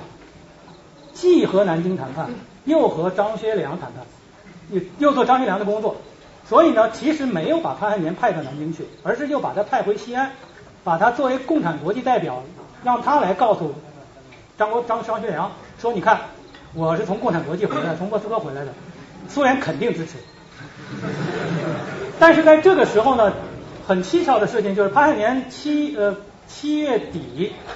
七月二十多号到了这个西安，张学良在西安。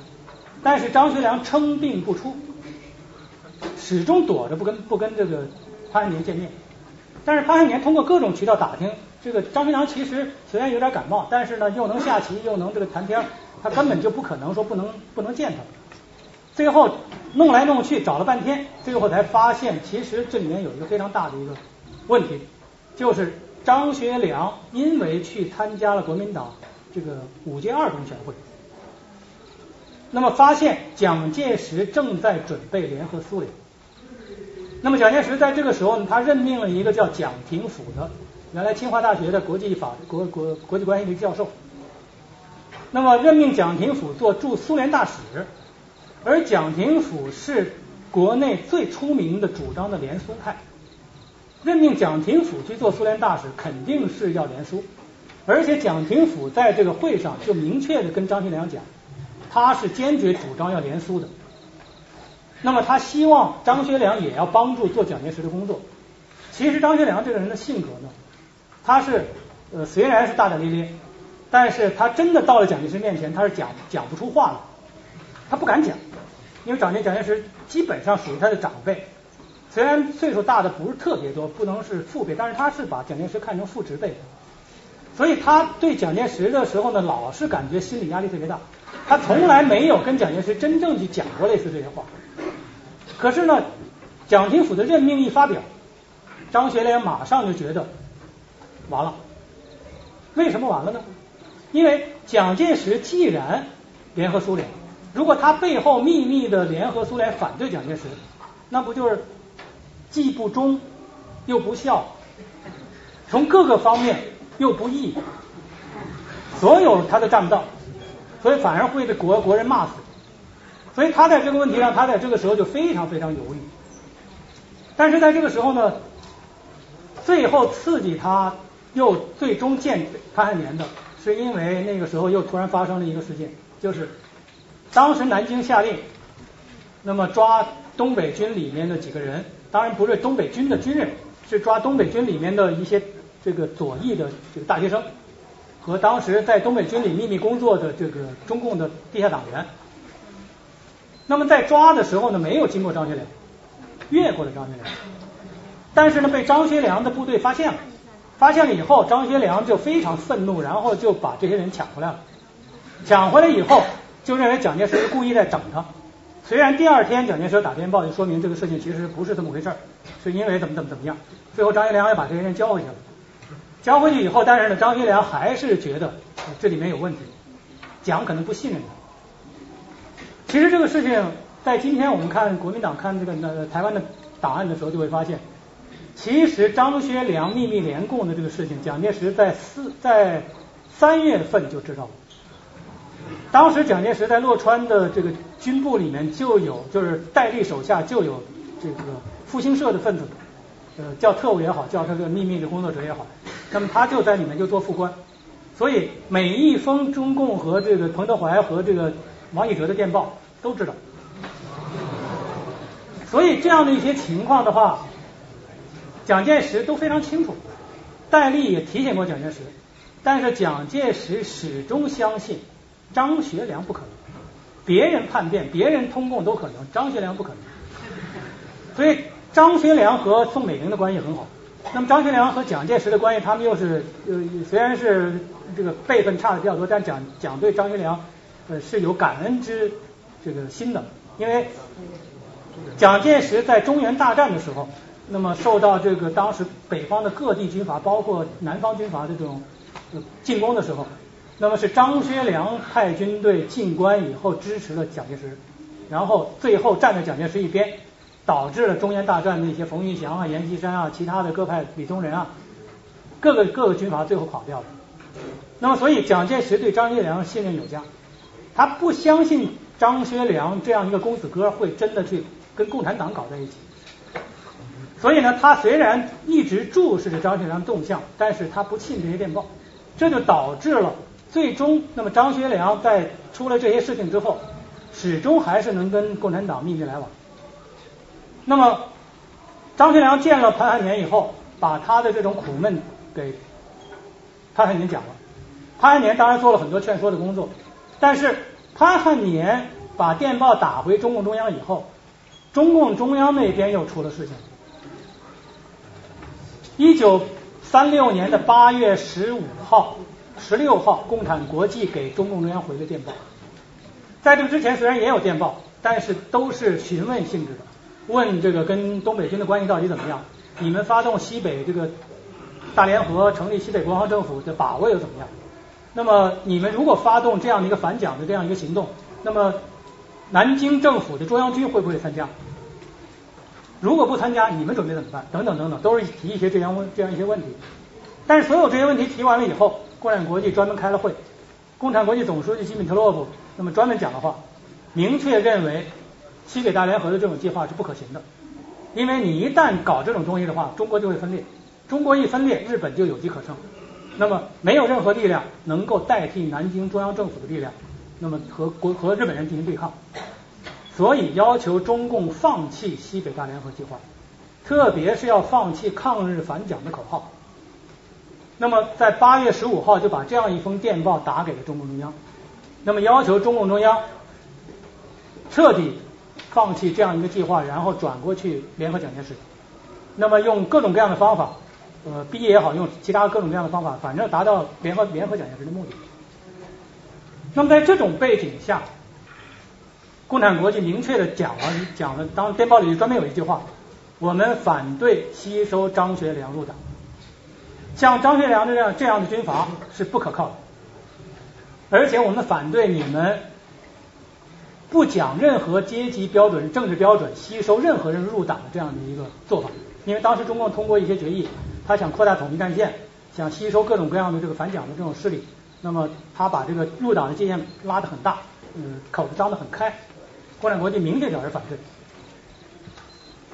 正好潘汉年的这个跟张学良谈判谈话的这个记录，那么最终反映到中共中央的时候，中共中央接到了这么一封电报。那么当然，西北大联大联合计划泡汤了，国防政府成立不了了。那么吸收张学良吸收张学良入党的事儿也不能提了。那么在这种情况下，中共中央打电报给潘汉年，让潘汉年做张学良的工作，那么要求张学良想办法帮助中共和蒋介石谈判，劝说蒋介石放弃反对呃武装剿共的政策。那么张学良呃这个信被转到张学良那儿以后，张学良呃看到以后表示非常赞成。因为张学良正好处在这么个摇摆的过程当中，又不能反蒋，那么又又想联合苏联，那么又不想得罪中共，那么中共态度一变，张学良顺势马上就变了，那么他愿意帮助做这样的工作，所以后面的事情就发生了一个很大的变化，就是中共反蒋的这个计划放弃了，那么张学良也开始呃尽可能的去做这个蒋介石劝说蒋介石的工作。那个时候，正恰恰在这个时候呢，两广事变也失败了。呃，广东的军阀陈济棠被被打败了，那么广西的军阀呢，后来到八月份、九月份呢，也被国民党给收编了。李李李国呃李宗仁啊，什么什么白崇禧这些人，通通都被调走。所以这样的话，整个的反蒋的这股这股力量，基本上就被瓦解掉了。蒋介石在一九三六年的夏天以后，就成了真正成了这个中国这个一个比较统一的这样一个中央的一个领导人了。那么在这样的一种情况下，我们可以可想而知，那么苏联方面当然就更看重蒋介石，那么更加坚定的要求中共和蒋介石谈判。但是呢，中共和蒋介石谈判又是非常困难的一件事，因为中共那个时候还不愿意放弃苏维埃，还不愿意放弃这个红军，那么更谈不上放弃这个指挥权、领导权的问题。那么在这种情况下，国民党的军队当时呢，又恰恰把这个。张国焘的四方面军又开始追追追，又给追到北边来了。那么那个时候还有一支部队，就是红军的第二六军团，当时贺龙、关向英他们那些人带领的，王震带领的部队。那么也是打到贵州以后，然后又这个时候也站不住脚，也都往北来了。那么这样就出现了一个更复杂的局面，就是红军那个时候，呃，当时后来这个二六军团改编成二方面军，二方面军当时有两万人。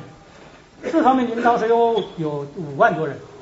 那么当时中央红军这边呢，已经有了两万多人，所以这几支红军加起来，差不多将就有将近十万人。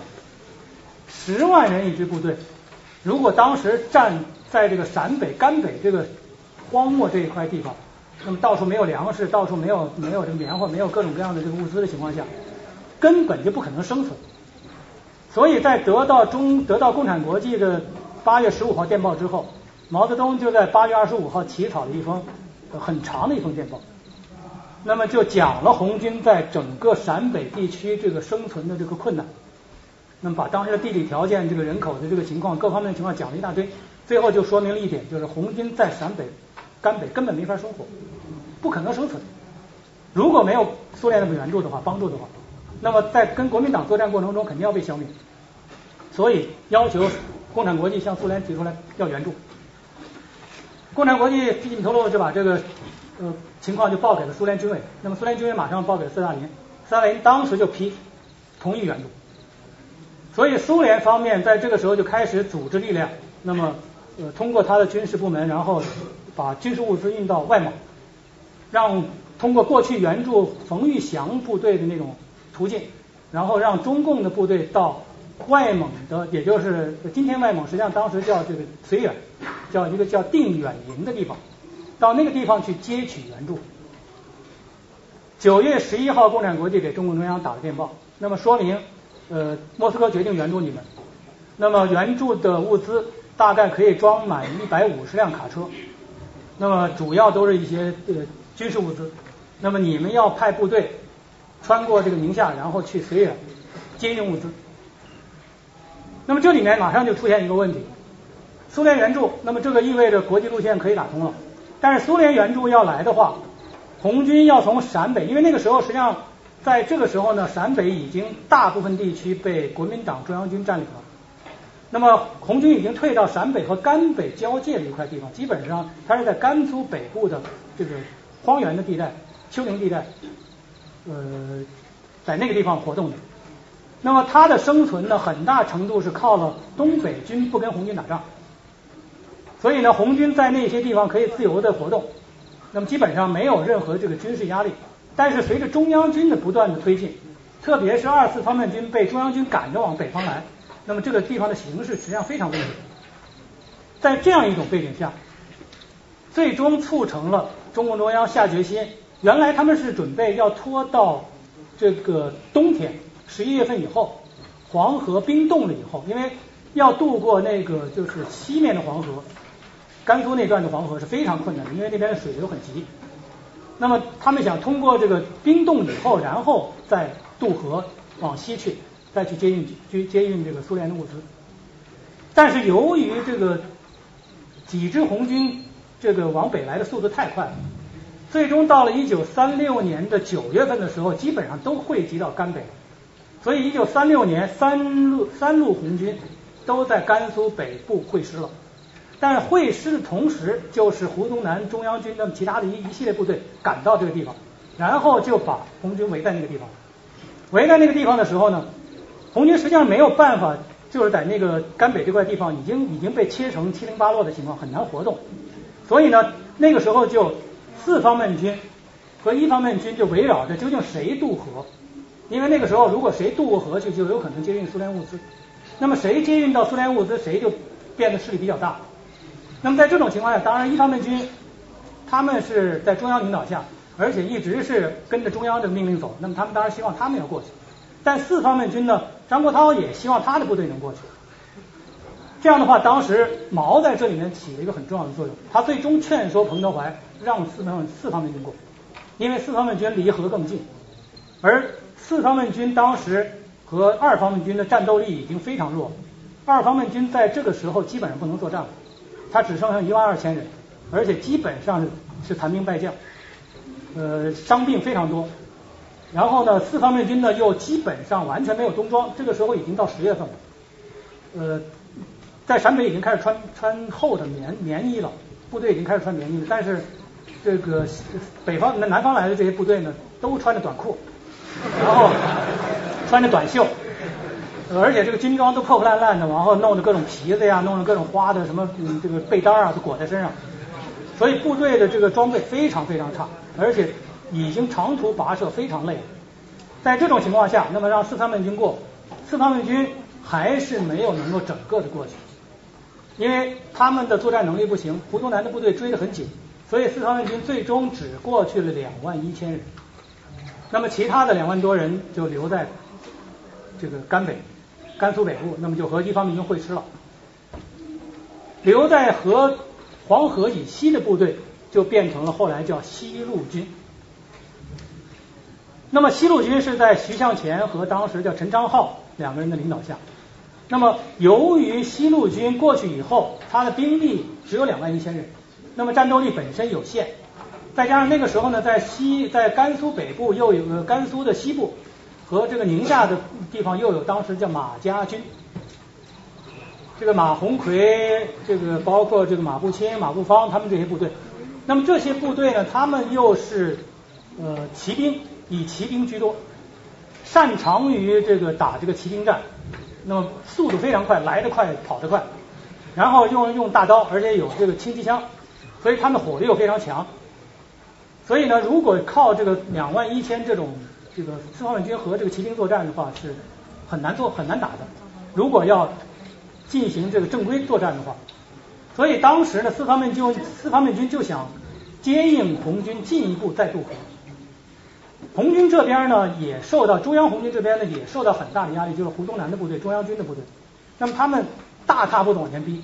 而红军呢当时已经被逼到什么呢？逼到甘北的很小的一块地方，定边延迟，就靠甘北最边上的一一块地方。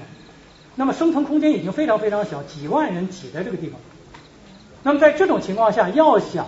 去再去西渡黄河又非常困难，所以呢，他们又不能够把这个西路军把他们放走，因为你放西路军去接运物资，就很可能出现这个胡宗南的部队，那么全力以赴的来往北打。如果你在这个黄河的西面，还会吸引一部分这个胡宗南的中央军，包括吸引一部分这个马家军。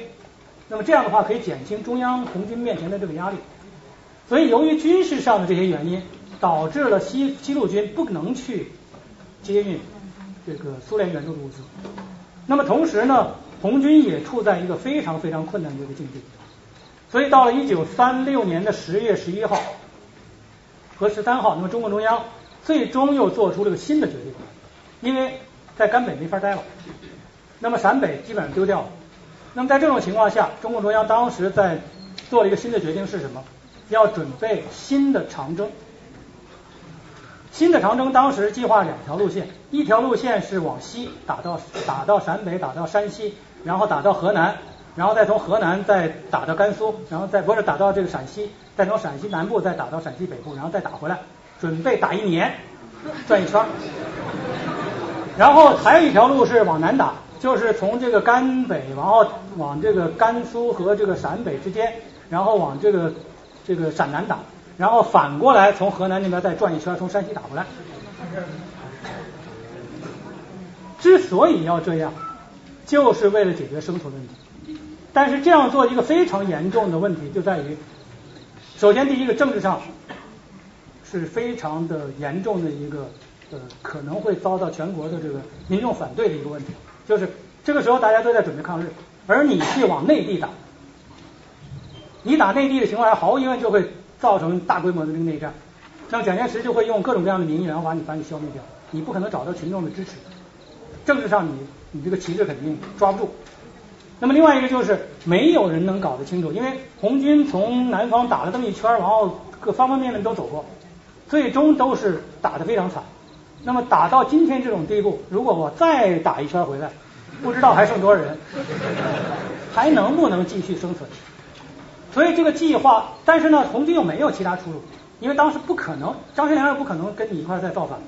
共产国际又不又不同意成立这个这个这个这个反蒋联合战线。所以中共中央当时给共产国际打电报，那个电报里都是一一通的埋怨，你们这个也不让，那个也不让，那我们现在怎么办？我们没办法，我们只好这么干。那么另外一个就是要求红要求中共产国际马上这个，因为军事物资马上到不了的话，你赶快给我送这个这个这个金钱的援助。那么共产国际那边金头路他们马上就赶快凑钱，从从各个地方调钱调了二百万美元，然后迅速从美国。然后运运那个把他那个电汇汇到天津，然后汇到上海，通过这个宋庆龄，通过当时在这个呃天津的这个中国的这个这个资本家，然后通过他们，然后把这个钱取出来以后，让人带到这个陕北来。但是这么多钱往那里带，当时二百万美元太多了，这么多钱往里带的话，是一个一个是过程非常长，再一个是也是个非常非常困难的问题。所以实际上这也是远水不救近渴。而红军在这个时候已经向张学良借了好几十万，张学良一次性借给红军就六十万，六十万大洋，然后呢给红军的这个棉衣，就用军队运送去的这个军衣棉衣就运了两两三万套，当时红军的这个中央军的这个中央红军的这个冬装基本上靠这个张学良的这个部队接济，那包括弹药。红军在那么困难的地方，他没有弹药可以，他也不能生产弹药，他也不能去打东北军，弹药从哪来？那么都是张学良大量的去接济。所以实际上在这种情况下，那么红军要再想向张学良伸手，因为中央军已经来了，完全不可能。因为中央军已经插在东北军和这个红军之间，他的部队已经被各地部部署都有。从整个的这个四个方面、三个方面，基本都给他围住了，所以呢，就不可能再公开的进行这种援助了。那么红军唯一的办法就是长征了。但是张学良得到红军通报之后，张学良马上就回电说不行，绝对不能这么做。那么你等一下，等我一两个月的时间，我相信一两个月以后一定出现大的变动。但是张学良讲的这个大的变动，并不是说他准备搞西安事变，因为他也不知道蒋介石什么时候来，所以呢，他当时想的是什么呢？是想的那个时候绥远正在抗日，绥远是在一九三六年的十一月份，十一月上旬就开始，日军伪军和这个当时绥远的这个傅作义的部队就开始发生冲突。蒋介石发现这个情况以后，马上就指示陈诚派部队中央军进去，那么化妆化妆成地方军，那么利用绥远，那么来给日军和伪军一个打击，然后收复一些失地，然后振奋国民的这个民心。那么通过这样的一种作战，然后呢，也得到国际上得到苏联的这种认可，表示他确实要抗日。那么他这种做法，在当时。阎锡山是反对的，因为阎锡山紧靠着绥远，万一这个日军关东军出动了，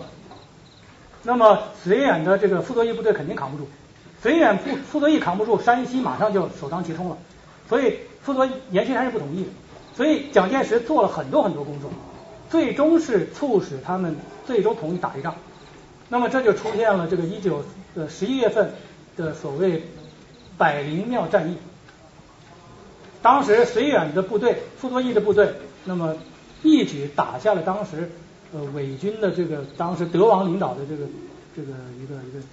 一个首府叫百灵庙，把百灵庙夺下来了。那么在当时全国民众就是各个地方都一片欢呼，报纸上大量的这种颂扬的文章，那么都非常人心鼓舞。所以张学良就认为抗日要开始了，你在这边要打共产党，那边要抗日，这是肯定不行的。所以张学良在这种情况下就下决心要去向蒋介石提出来，他要把东北军调到绥远去，他要参加抗日。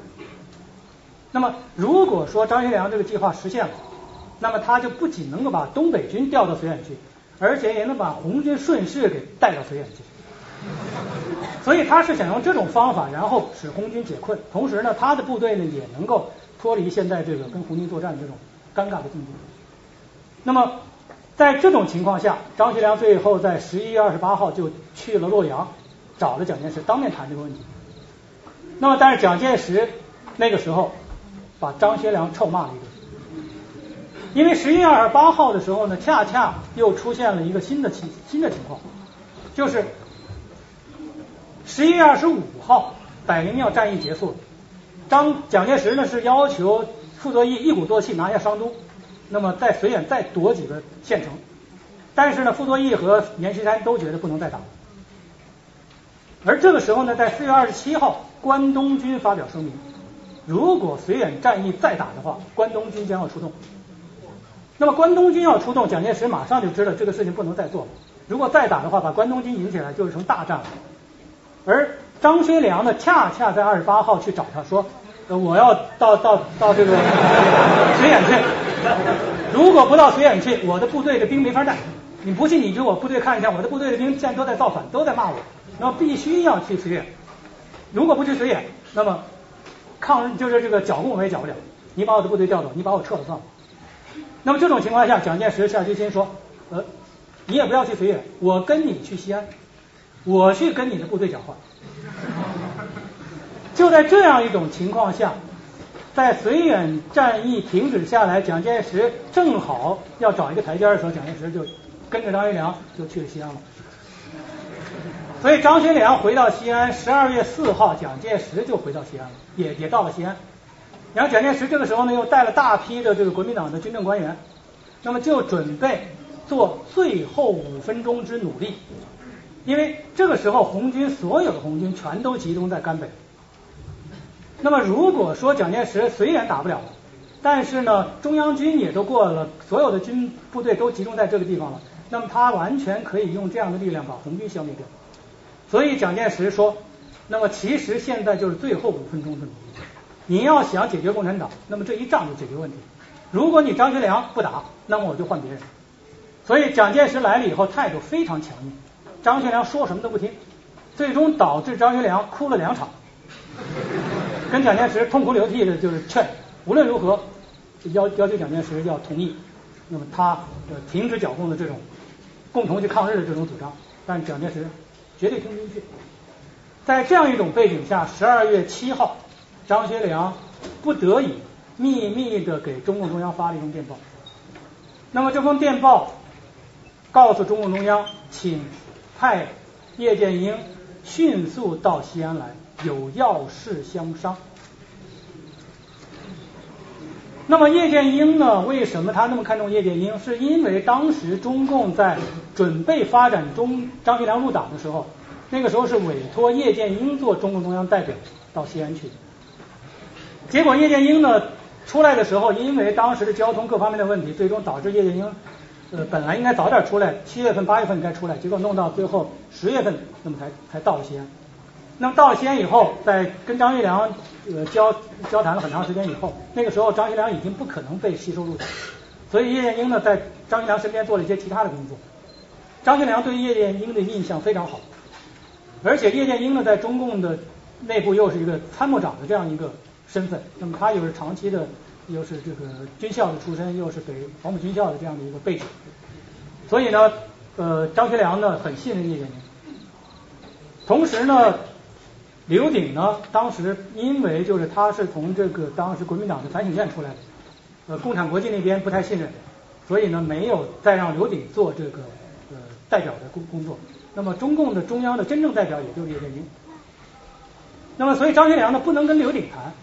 也不能通过刘鼎的电报这个电台去发电，那么就自己用他的电台，那么给中共中央发了一封电报，要张要叶剑英迅速赶过来。那么并且说明了他可以派飞机去接，那么只要到了一个地方，他就可以马上把他接过来。但是这个时候呢，中共中央对这个形势当时不了解，完全不知道他们这之间发生了什么事情，也不知道要事是怎么回事。所以呢，中共中央当时是给张学良回电报说，叶剑英十号可以动身，七号，那么说他十号可以动身，但实际上十号的时候呢，又出现了就是当时中共中央政治局委员王家祥，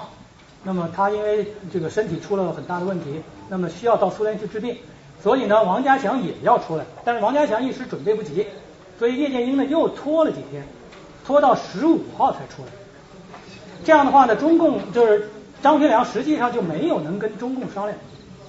那么到了十一月的十号、十一号，他就和杨虎城就商量，最终决定发动西安事变。那么在这种背景下，西安事变爆发了。那么张学良把蒋介石这些人扣了。那么扣了蒋介石以后，然后当天早上给中共中央发了一封电报，说。呃，我为了革命的目的，那么扣押了反革命的头子蒋介石，请你们，请你们立即派代表到西安来。那么，所以这样的话，周恩来就马上呃动身，就是通过这个延安，然后乘飞机，然后在十七号下午赶到了这个西安。但实际上。周恩来到了西安以后，那么对于中共中央来讲，当时也面临一个很大一个挑战，就是西安事变发生了，究竟怎么处理？西安事变发生了以后，当时中共中央当然，延安就当时中共中央在保安，那保安是一片沸腾，大家都都欢喜若狂，欢喜若狂，然后中共中央马上开会讨论，讨论来讨论去，多数人的意见，毛泽东、张国焘、朱德什么，多数人的意见都主张。赶快把蒋介石杀掉，杀了蒋介石，南京群龙无首，然后西北就可以成为革命的中心，那么将来就可以在西北成立中国的这个抗日政府，以张学良为首。但是实际上，这样的一个建议，张学良其实是很难接受的。所以周恩来到了西安的时候，他就发现，用这样的建议去劝说张学良，张学良是根本听根本听不进去。张学良的目的是抗日，他并不是，因为他跟蒋介石私人关系很好。他后来在蒋介石去世的时候，他有过一副对联，叫他说这个私人感情是情，就是是这个情同手足，政见之分才是宛若仇仇。就是他们只是在政治上，在政治见解上有有这个对立，但是在兄弟情谊上他是情同手足，所以认为跟蒋介石他们不可能下这种狠手。但是周呢是一个嗯谈判的高手，所以周最后反反复复劝说张学良，最后还达到了一个张学良达到了一个目的，就是说让张学良同意在西安一旦被围攻，没有办法脱身的情况下，那么只有诛之为上，就是在那种情况下，一旦这个南京政府最后派军队中央军把西安都围了，那么他。绝对不和平的情况下，那只好把蒋介石杀了，因为否则的话，那么蒋介石再出来的话，那西安东北军、西北军、红军都没有活路。张学良在这一点上最后同意了，但是这个都是后话。其实能不能发生这个事情，张学良还在做其他的努力。在这样一种背景下的时候，那么就出现了苏联的态度的问题，因为张学良如何处理西安事变，如何解决这个问题？那么他其实很重要的是要看苏联的态度，他希望的是苏联能支持，因为他跟共产党在一起了，然后他呢把这个这个这个这个不抗日的反革命的蒋介石抓了，蒋介石他反革命就是因为他要剿共，那么剿共呢就等于反对苏联，那么苏联呢要保护共产党，当然就应该反对蒋介石，他是这么一个逻辑。但是呢，没想到十二月十三号的晚上，塔斯社就发表社论。谴责西安事变的这个行为，认为张学良是日本的走狗。十四号，中共中央在西安就通过电台就收听到了这样的一个广播，所以张学良对这个问题就非常困惑。我明明是帮你共产党做的好事情，为什么你现在苏联反过来说我是日本走狗？所以他非常气愤。但是呢，张学良他也了解共产党和这个苏联其实还是有一些很微妙的关系。会不会是苏联做的一些外交上的一些这个这个这个策略呢？那么，所以他打电报问这个呃十七号，他专门打电报问这个毛泽东说：“我很想知道的是，目前远方那时候管苏联叫远方用暗语，远方对一二一二革命是什么态度？有何高见？”当时毛泽东回电报告诉张学良说。远方的态度，外交是一回事，内部是另一回事。那么我们不要相信外交上那些辞令。那么苏联对我们还是非常支持的。那么在这种情况下，当然就坚定了张学良还是要按照他的八项。他因为他事变之后，第二天就开始提出一个八项原则。那么希望他用八项原则最终跟南京进进行谈判。但是跟南南京进行谈判呢？实际上，南京这个时候呢，已经态度是非常强硬。那么，已经派出讨伐军，已经开始有这个飞机来轰炸。那么，整个这个西安呢，已经处在非常危险的一个状态。那么，华县就是这个潼关，整个的这个部队被被这个国民党这个南京的飞机炸得非常惨，整个华县炸成一片废墟，表现了就是何应钦当时领导的这个这个南京政府，那么态度非常强硬，绝对不输软。那么，在这种情况下，张学良。唯一的一个出路就是要看当时的中间调和派宋子文、宋美龄他们的态度。而宋子文很快就到了西安，然后呢跟张学良谈了以后，马上就返回去把宋美龄就找来了。宋美龄马上也就到了西安，那么和张学良进行谈判。那么这个时候因为周恩来来了，所以周恩来马上就参加了他们的谈判。而周恩来呢是一个谈判高手，所以他在张学良和杨虎城这两位军人参加的情况下。基本上他是能够控制这个局面，所以他和这个这个两宋就形成了很好的一个互动的一个关系。那么另外一个就是在这个时候呢，又出现了就是呃新的情况，就是共产国际在十二月十六号，金敏成又发一封电报，那么这封电报就严厉的批评了张学良的这个发动事变的这样一行为，然后那么提出来。应该通过什么样的方法？一步、两步、三步、四步来解决西安事变。那么这个电报呢，等于是两个部分，一个部分就是谴责西安事变是错的，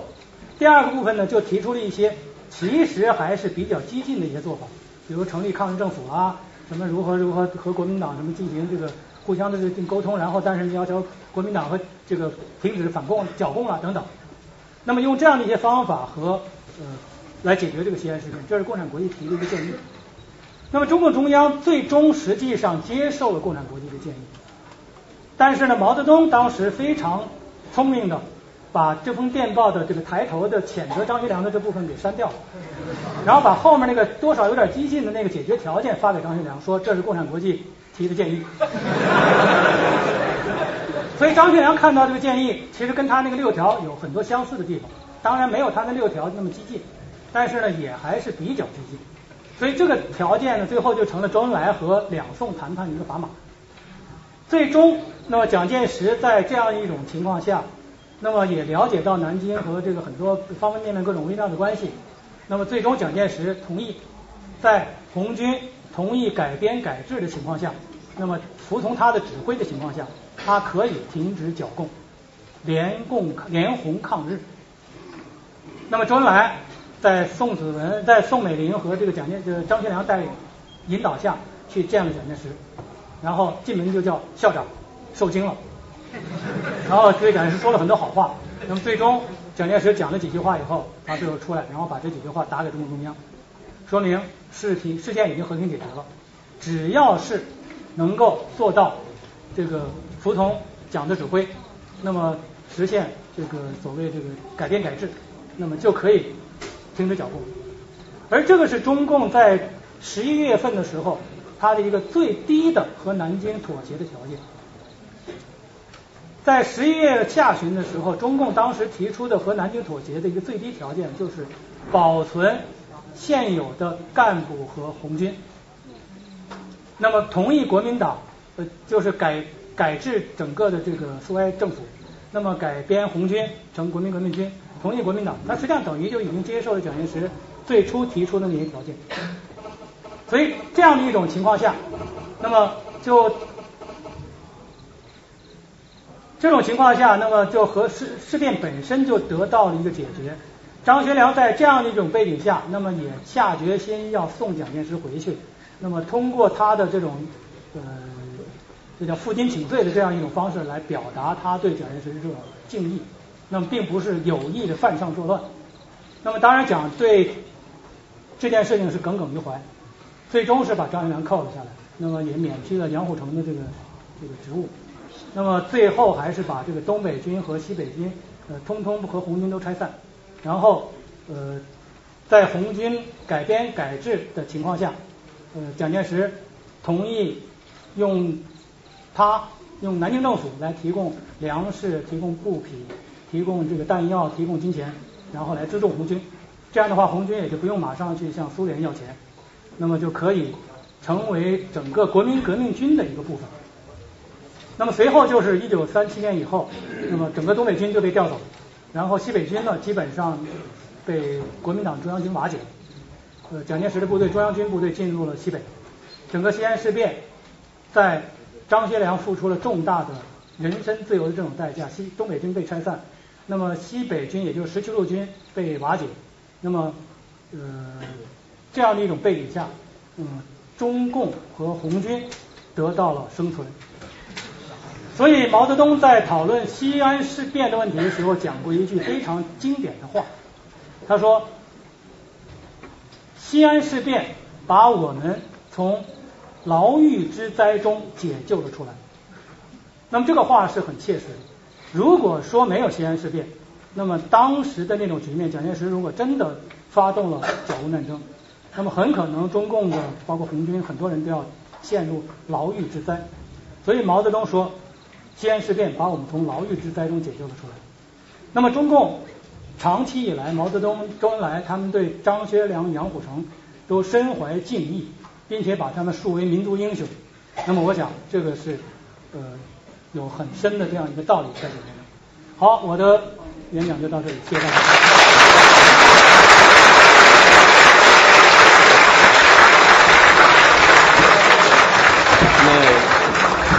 呃，首先非常感谢杨教授给我做了一个非常精彩的报告。呃，我想那个关于西安事变这一块的历史，我想也是非常大家非常感兴趣的，而且很多东西在我们以前的教科书上是看不到、学不到的。我想大家可能会有其他一些疑问，现在可以和呃杨教授交流一下或沟通一下。梁老师您好，我是咱们华硕王科一名在职的研究生。刚才听到了杨老师讲到了呃关于苏联背景的问题。这个苏联背景是每个金毛头子好像都比较那个喜欢这种东西。至于张学良和他的父亲张作霖一直在东北待了几十年，按从道理上说应该和苏联具有那个非常好的关系。但是杨老师提到两件事情，呃，一件事呢就是张作霖，大家都知道他们那个呃把我们那个共产党创始人李大钊给杀了。然后说第二件事情好像是说张学良又怎么样犯一个什么样的错误，那个是不是你们大使馆的问题，或者还是那个中东提出的问题？这个就是想了解一下张学良和那个苏联的背景关系。呃，这个刚才我简单提了一下，就是一九二九年，呃，五月份的时候，五月二十三号，然后张学良派人抄了哈尔滨苏联总领事馆，然后紧接着的话，在十月份，那么用武力收回了中东铁路，结果因为中东铁路导致了东北军和苏联发生了军事冲突，那么苏联在十月份、十一月份两次苏军越境，然后歼灭了东北军两个旅。所以张学良他在收回中东铁路的问题上，那么严重的触犯了苏联的利益。那么苏联呢也用军事的手段给张学良很大的惩罚。但是呢，即使有这种惩罚，苏联对张学良还是耿耿于怀。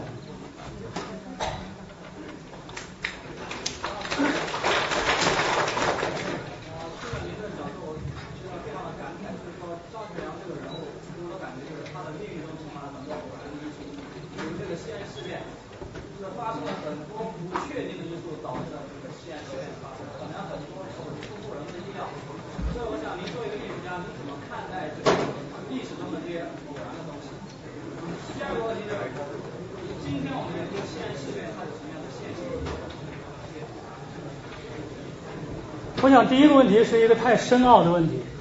因为实际上历史是由大量的偶然因素那么促成的，但是偶然因素呢，很多偶然因素又最终有一个呃很多隐含的或者由偶然因素所促成的一些必然的，促成的一些必然的因素。因为张学良之所以最后他能够走到一个反蒋的路上，那么不仅仅是偶然的问题，那么是因为他的东北被夺了。是因为他身边有那么多东北人指着他回东北吃饭，那么是因为他在当时有很强很强的这种责任感，也是因为那么他作为一个军人来讲，那么他的性格本身决定了他是一个敢干的人，所以很多这些东西呢，你说他也不完全是偶，也不是完全是偶然，是一个必然的东西。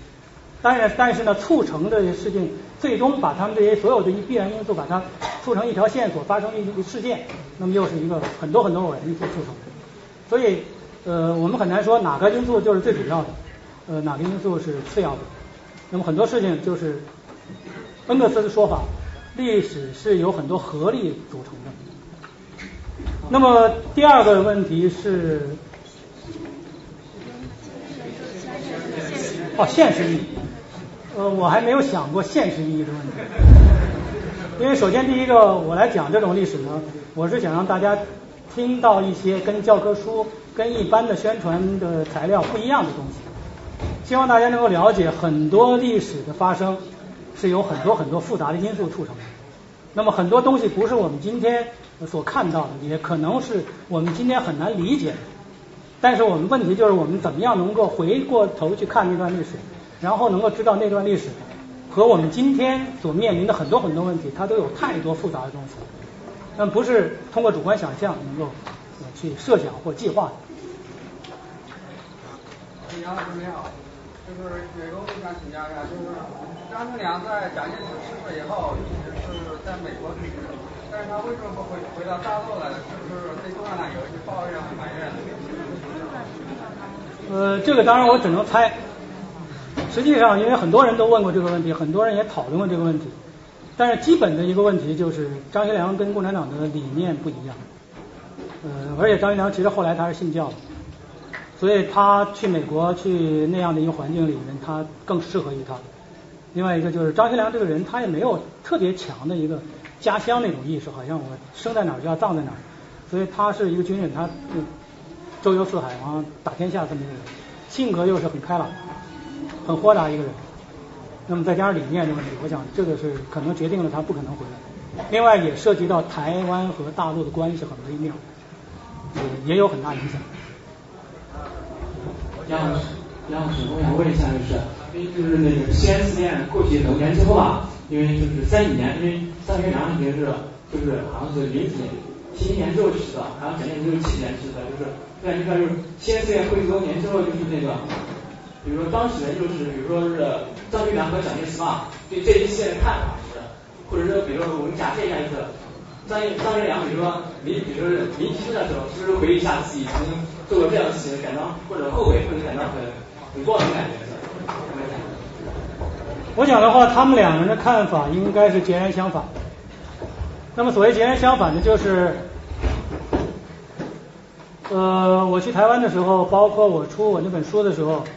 那么台湾的学者、台湾的教授们，包括台湾的一些老的将军们，他们给我讲的最多的一句话就是。如果没有西安事变，共产党早亡。那美国有一个教授吴天威，他最早写过一本西安事变的书，很有名，叫《中国现代历史的转折点》转折。那么讲的也就是说，中国的现代的历史之所以最终变成了由国民党的天下变成了共产党的天下，那么就是西安事变。所以张学良在这件事情上，你说他功，你说他罪。那么就取决于你站在国民党、站在国民共产党的角度看问题。所以，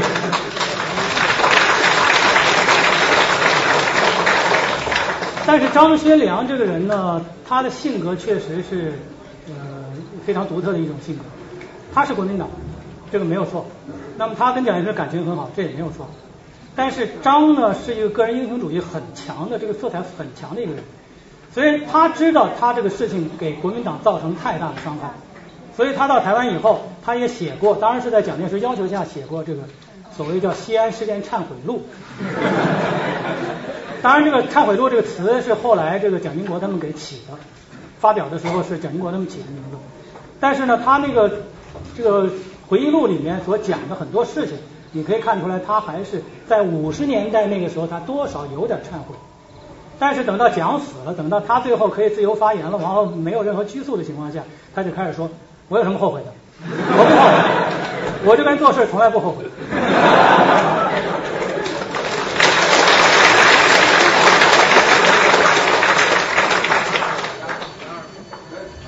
不是后来西安事变之后，张学良被选为了当时引起了东北军少壮派七大的问题，他们和当时袁老派发生强烈冲突，而且还枪杀六十一名军长。后来少壮派、袁老派之间矛盾逐渐被清除。呃，是因为因为当时在国民在这个东北军里面，少壮派跟共产党的关系最近，刘鼎那个时候跟少壮派的关系非常好。然后呢，因为少壮派帮了共产党很多忙，所以周恩来就秘密的把少壮派这些人，把他们悄悄的就杀这个王以哲的这些呃这个杀人犯，把他们悄悄的转移到共产党的军队里面去了。然后这个老元老派找不着人，最后就没有办法，就杀了一些，包括高福源那些年轻的这个军官，那么同情少壮派的军官，最终就把这个军权通通夺在了元老派手里了，这个矛盾就这么解决了。但是实际上，当然后来非常讽刺的事情就是，少壮派，比如孙明九啊，他们这些人，他们当时抓蒋的人，他们是张学良最信任的，但是他们抗日的时候，他们投降了日本，做了伪军。杨老师，呃，我想问一个问题，您刚才在讲课当中，刚多次提到张学良这个人性格豪爽，个人英雄主义，但是我们在历史上看到的史实是。九一八事变的时候，驻沈阳的关东军只有六七百人，而光在北大营的东北军就有上万人。在那种情况下，这呃呃张学良只是不抵抗。而在西安事变的时候，呃周围中央军就有十几万。而在那个时候，这而在那个时候，在没有中共呃有力支持，苏联没有明确表态的时候。张学良却却下那么大决心干了。呃，请问杨老师，您认为张学良这个人的勇敢、个人英雄主义，他是对谁的？是对自己人还是对日本人？另外，呃，现在张学良已经去世了。俗话说盖棺论定，您认为站在呃站在这个国家民族的角度，我们该怎么评价张学良这个人？他到底是个什么样的人？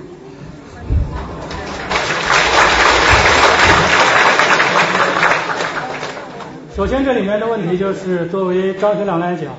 那我们刚才讲到偶然性、必然性的问题。那么所谓的偶然性呢，在这个问题上表现出来，就是他有很多机会，他可以去抗日，但是张学良没有抗日。那么张学良没有抗日，其实这个里面，呃，因为同学们可能不清楚，张学良北大营的时候他没有抗日，那么他是因为当时南京包括整个的中国的官方基本都是一个态度，不和日本发生直接冲突。那么发生直接冲突只会促进日本出兵和占领，所以呢，采取退让的办法是当时东北军能采取的当时唯一的一个选择。作为他来讲，他必然会做这个事情。但是问题在于后来，后来蒋介石发现日本人就是要占东北，所以蒋介石在随后已经在指示张学良抗日，比如在锦州，如果要想日本人。不把东北拿下来，必须要把锦州占住。而当时张学良的主主力部队就在锦州，所以蒋介石三令五申要求张学良把锦州守住。张学良始终不守，最后把部队撤出来，日本人顺利的占了锦州。然后热河，蒋介石也是三令五申要求张学良一定要守热河，而且明确讲热河的守军这个将领汤汤玉麟是不可靠的，那么一定要去把他的军权夺了，然后才能守热河。如果你的部队不够，我派中央军进去。但是张学良既不让中央军进去，他自己也不派重兵去守，结果导致热河只在一个上午的时间就被夺了。日本兵只出动了一百多个骑兵，就把整个承德就夺了。那么汤玉麟就带着他的军队，然后拉着大烟土，拉着他这个大小老婆，然后就走了。所以你可以看到张学良后来之所以最后三三年会下台，那么就是因为他确确实实受到国人的谴责，连胡适都谴责。胡适是不主张和日本人作战，但是都谴责张学良做的太过分了。所以张学良最终是必然要下台。但是张学良下台以后，那么我们也能够了解到一点，就是刚才在讲的第一，那么张学良背负了一个不抵抗将军的骂名。这个从张学良个人性格来讲，虽然他再傲气，虽然他再眼里无人，他也还是受不了这种公众舆论这种谴责。那么这这是他个人个人情感上。另外一个，其实对张学良这个负疚心理最大的，是跟他出来的那个十几万、二十几万东北人。所有东北人，我们可能都不了解，在当时那种中国历史的环境下，那么张学良就是他们的衣食父母，他们就跟着张学良吃饭。所以，为什么那些青年少壮军官催着、督着、骂着跟张学良吵架，就是要求张学良抗日？就是因为张学良担负着东北军统帅的这个身份，所以张学良在跟中共领导人谈话的时候就明确讲。他很想辞去东北军的这个统帅不做，他宁肯下野，宁肯去做别的事情，他不愿意做这么大的一件事情，而这件事情本身背负着的是二十几万身家性命和所有人回家乡的这种愿望，所以这种家乡观念、老乡的情面、老乡的观念对张学良刺激很大。另外就是我刚才也反复在讲，因为苏联和日本有矛盾，他对苏联始终寄予希望，那么正好中共又来了。那么中共又保证说，我保证没问题，解决苏联的问题。所以西安事变能发动，那么是因为他知道，如果说中共垮了，不管是被国民党打垮了，还是长征中共自己跳出去以后，然后最终消失了，那么张学良再也不可能和苏联有关系了。而张学良不能和苏联发生关系，苏联不援助的话，东北收复是和亲无日。没有可能的，靠蒋介石不可能，南京政府任何这个中国的领导人都不可能帮助张学良收复东北。那么他唯一收复东北的愿望就寄托在中共和苏联的关系上。所以从这样的一个背景来看，我们可以了解到，张学良发动西安事变是有很强的一种方方面面这种动力在推着他，往最后把他逼上梁山，不得不选择的这一步。当然，他的性格能够做出这件事情也是一个因素。那评价问题就是涉及到刚才我刚才讲的国家民族，你是站在国民党的国家民族，还是站在共产党的国家民族？因为这国家民族其实，在呃共产党和国民党看来都是有它这个阶级性的。那么你站在哪个角度来看这个问题，你就会说他呃哪方面的话。所以我在这边我不给你做这种中性的评价，好吧？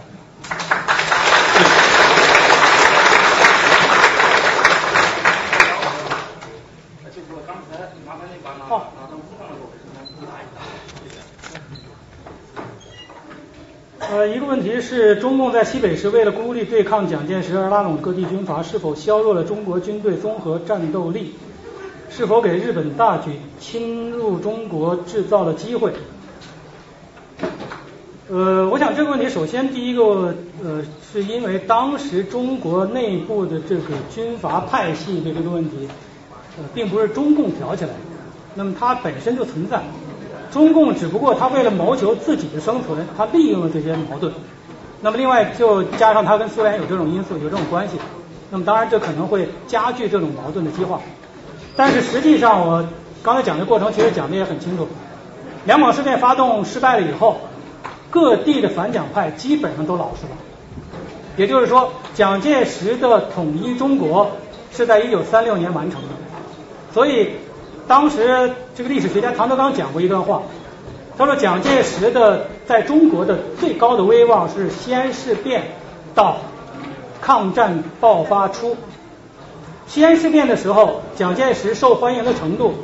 那么我们可以用当时这个民众的这种夹道欢迎和这个放鞭炮来欢迎蒋介石回回到南京、回到洛阳、回到其他地方，很多城市都在张张灯结彩。都在挂国旗，那么都在欢庆蒋介石的这种回归回来，所以呃，应该说蒋介石有机会，或者说蒋介石并没有因为中共在做这工作削弱了蒋介石统一的力量。另外，就是中共是否为发展壮大自己而冒了我们国家民族被日本灭亡的危险？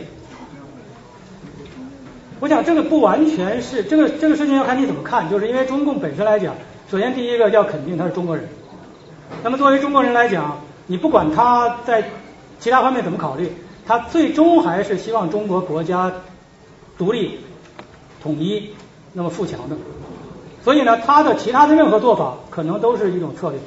那么他为了他的生存，那么要冒这样或那样的风险。但是呢，他并不认为这种冒险，起码我这么推测，中共没有领导人推测说我冒了这个风险，日本就会把中国灭灭灭亡。那么他相信，如果他冒了这个风险，成立了西北抗日联合政府，那么南京就会垮台，然后革命的中心就会转移到西北来，然后苏联就会援助西北。然后中国就会以很强的这个力量、很大的这个统一性和日本作战，所以我想主观上没有这个没有这个因素。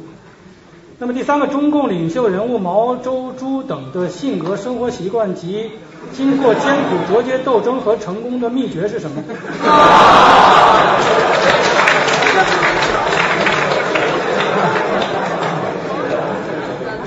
我想这个问题太大了，光讲这个三个人的性格，我可以给你讲一天。我们在这不讨论。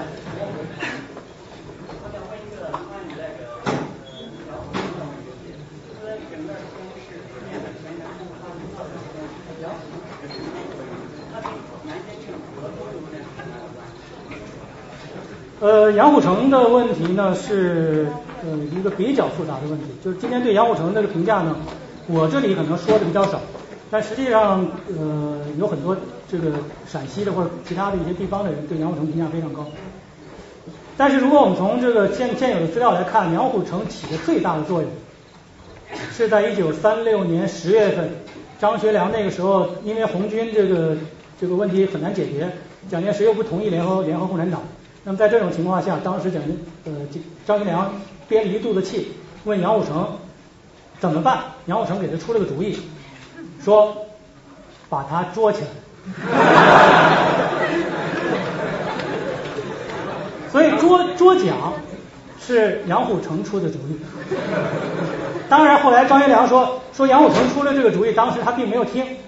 但实际上后来不管怎么样，反正他是捉了。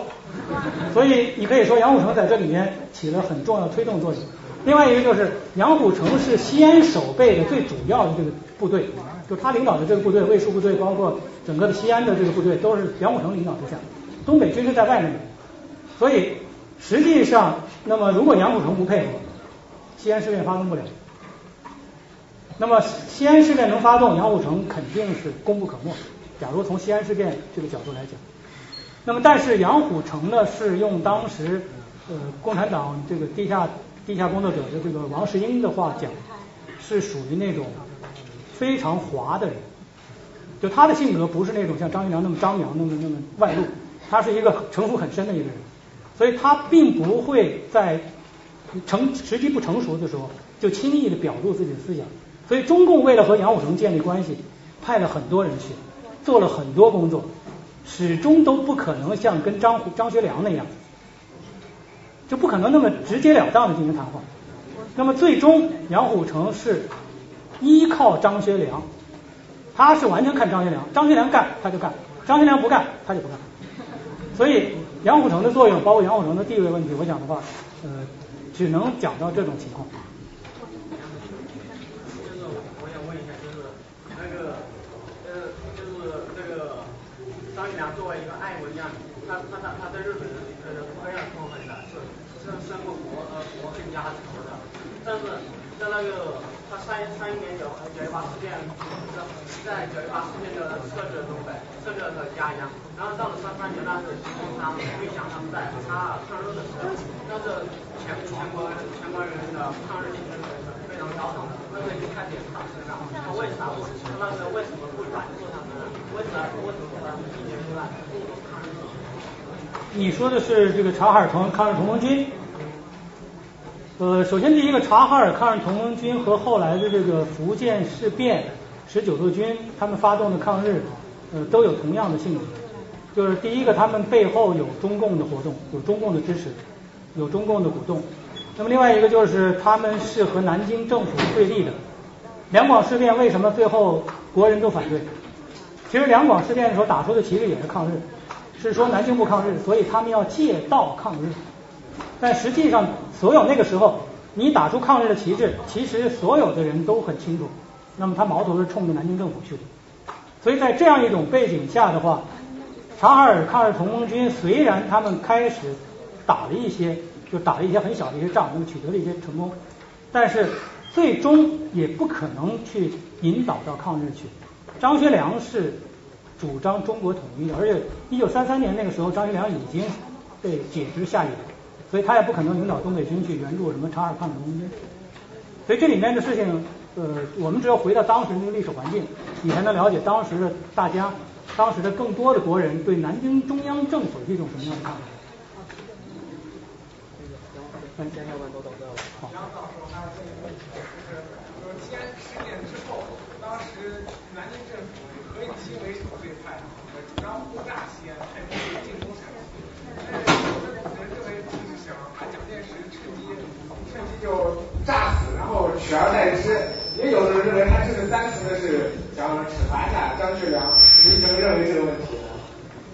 我想现在有很多史料都已经都已经公开了，那么这些史料可以看到当时的会议记录，也可以看到一些人民日记。那么毫无疑问，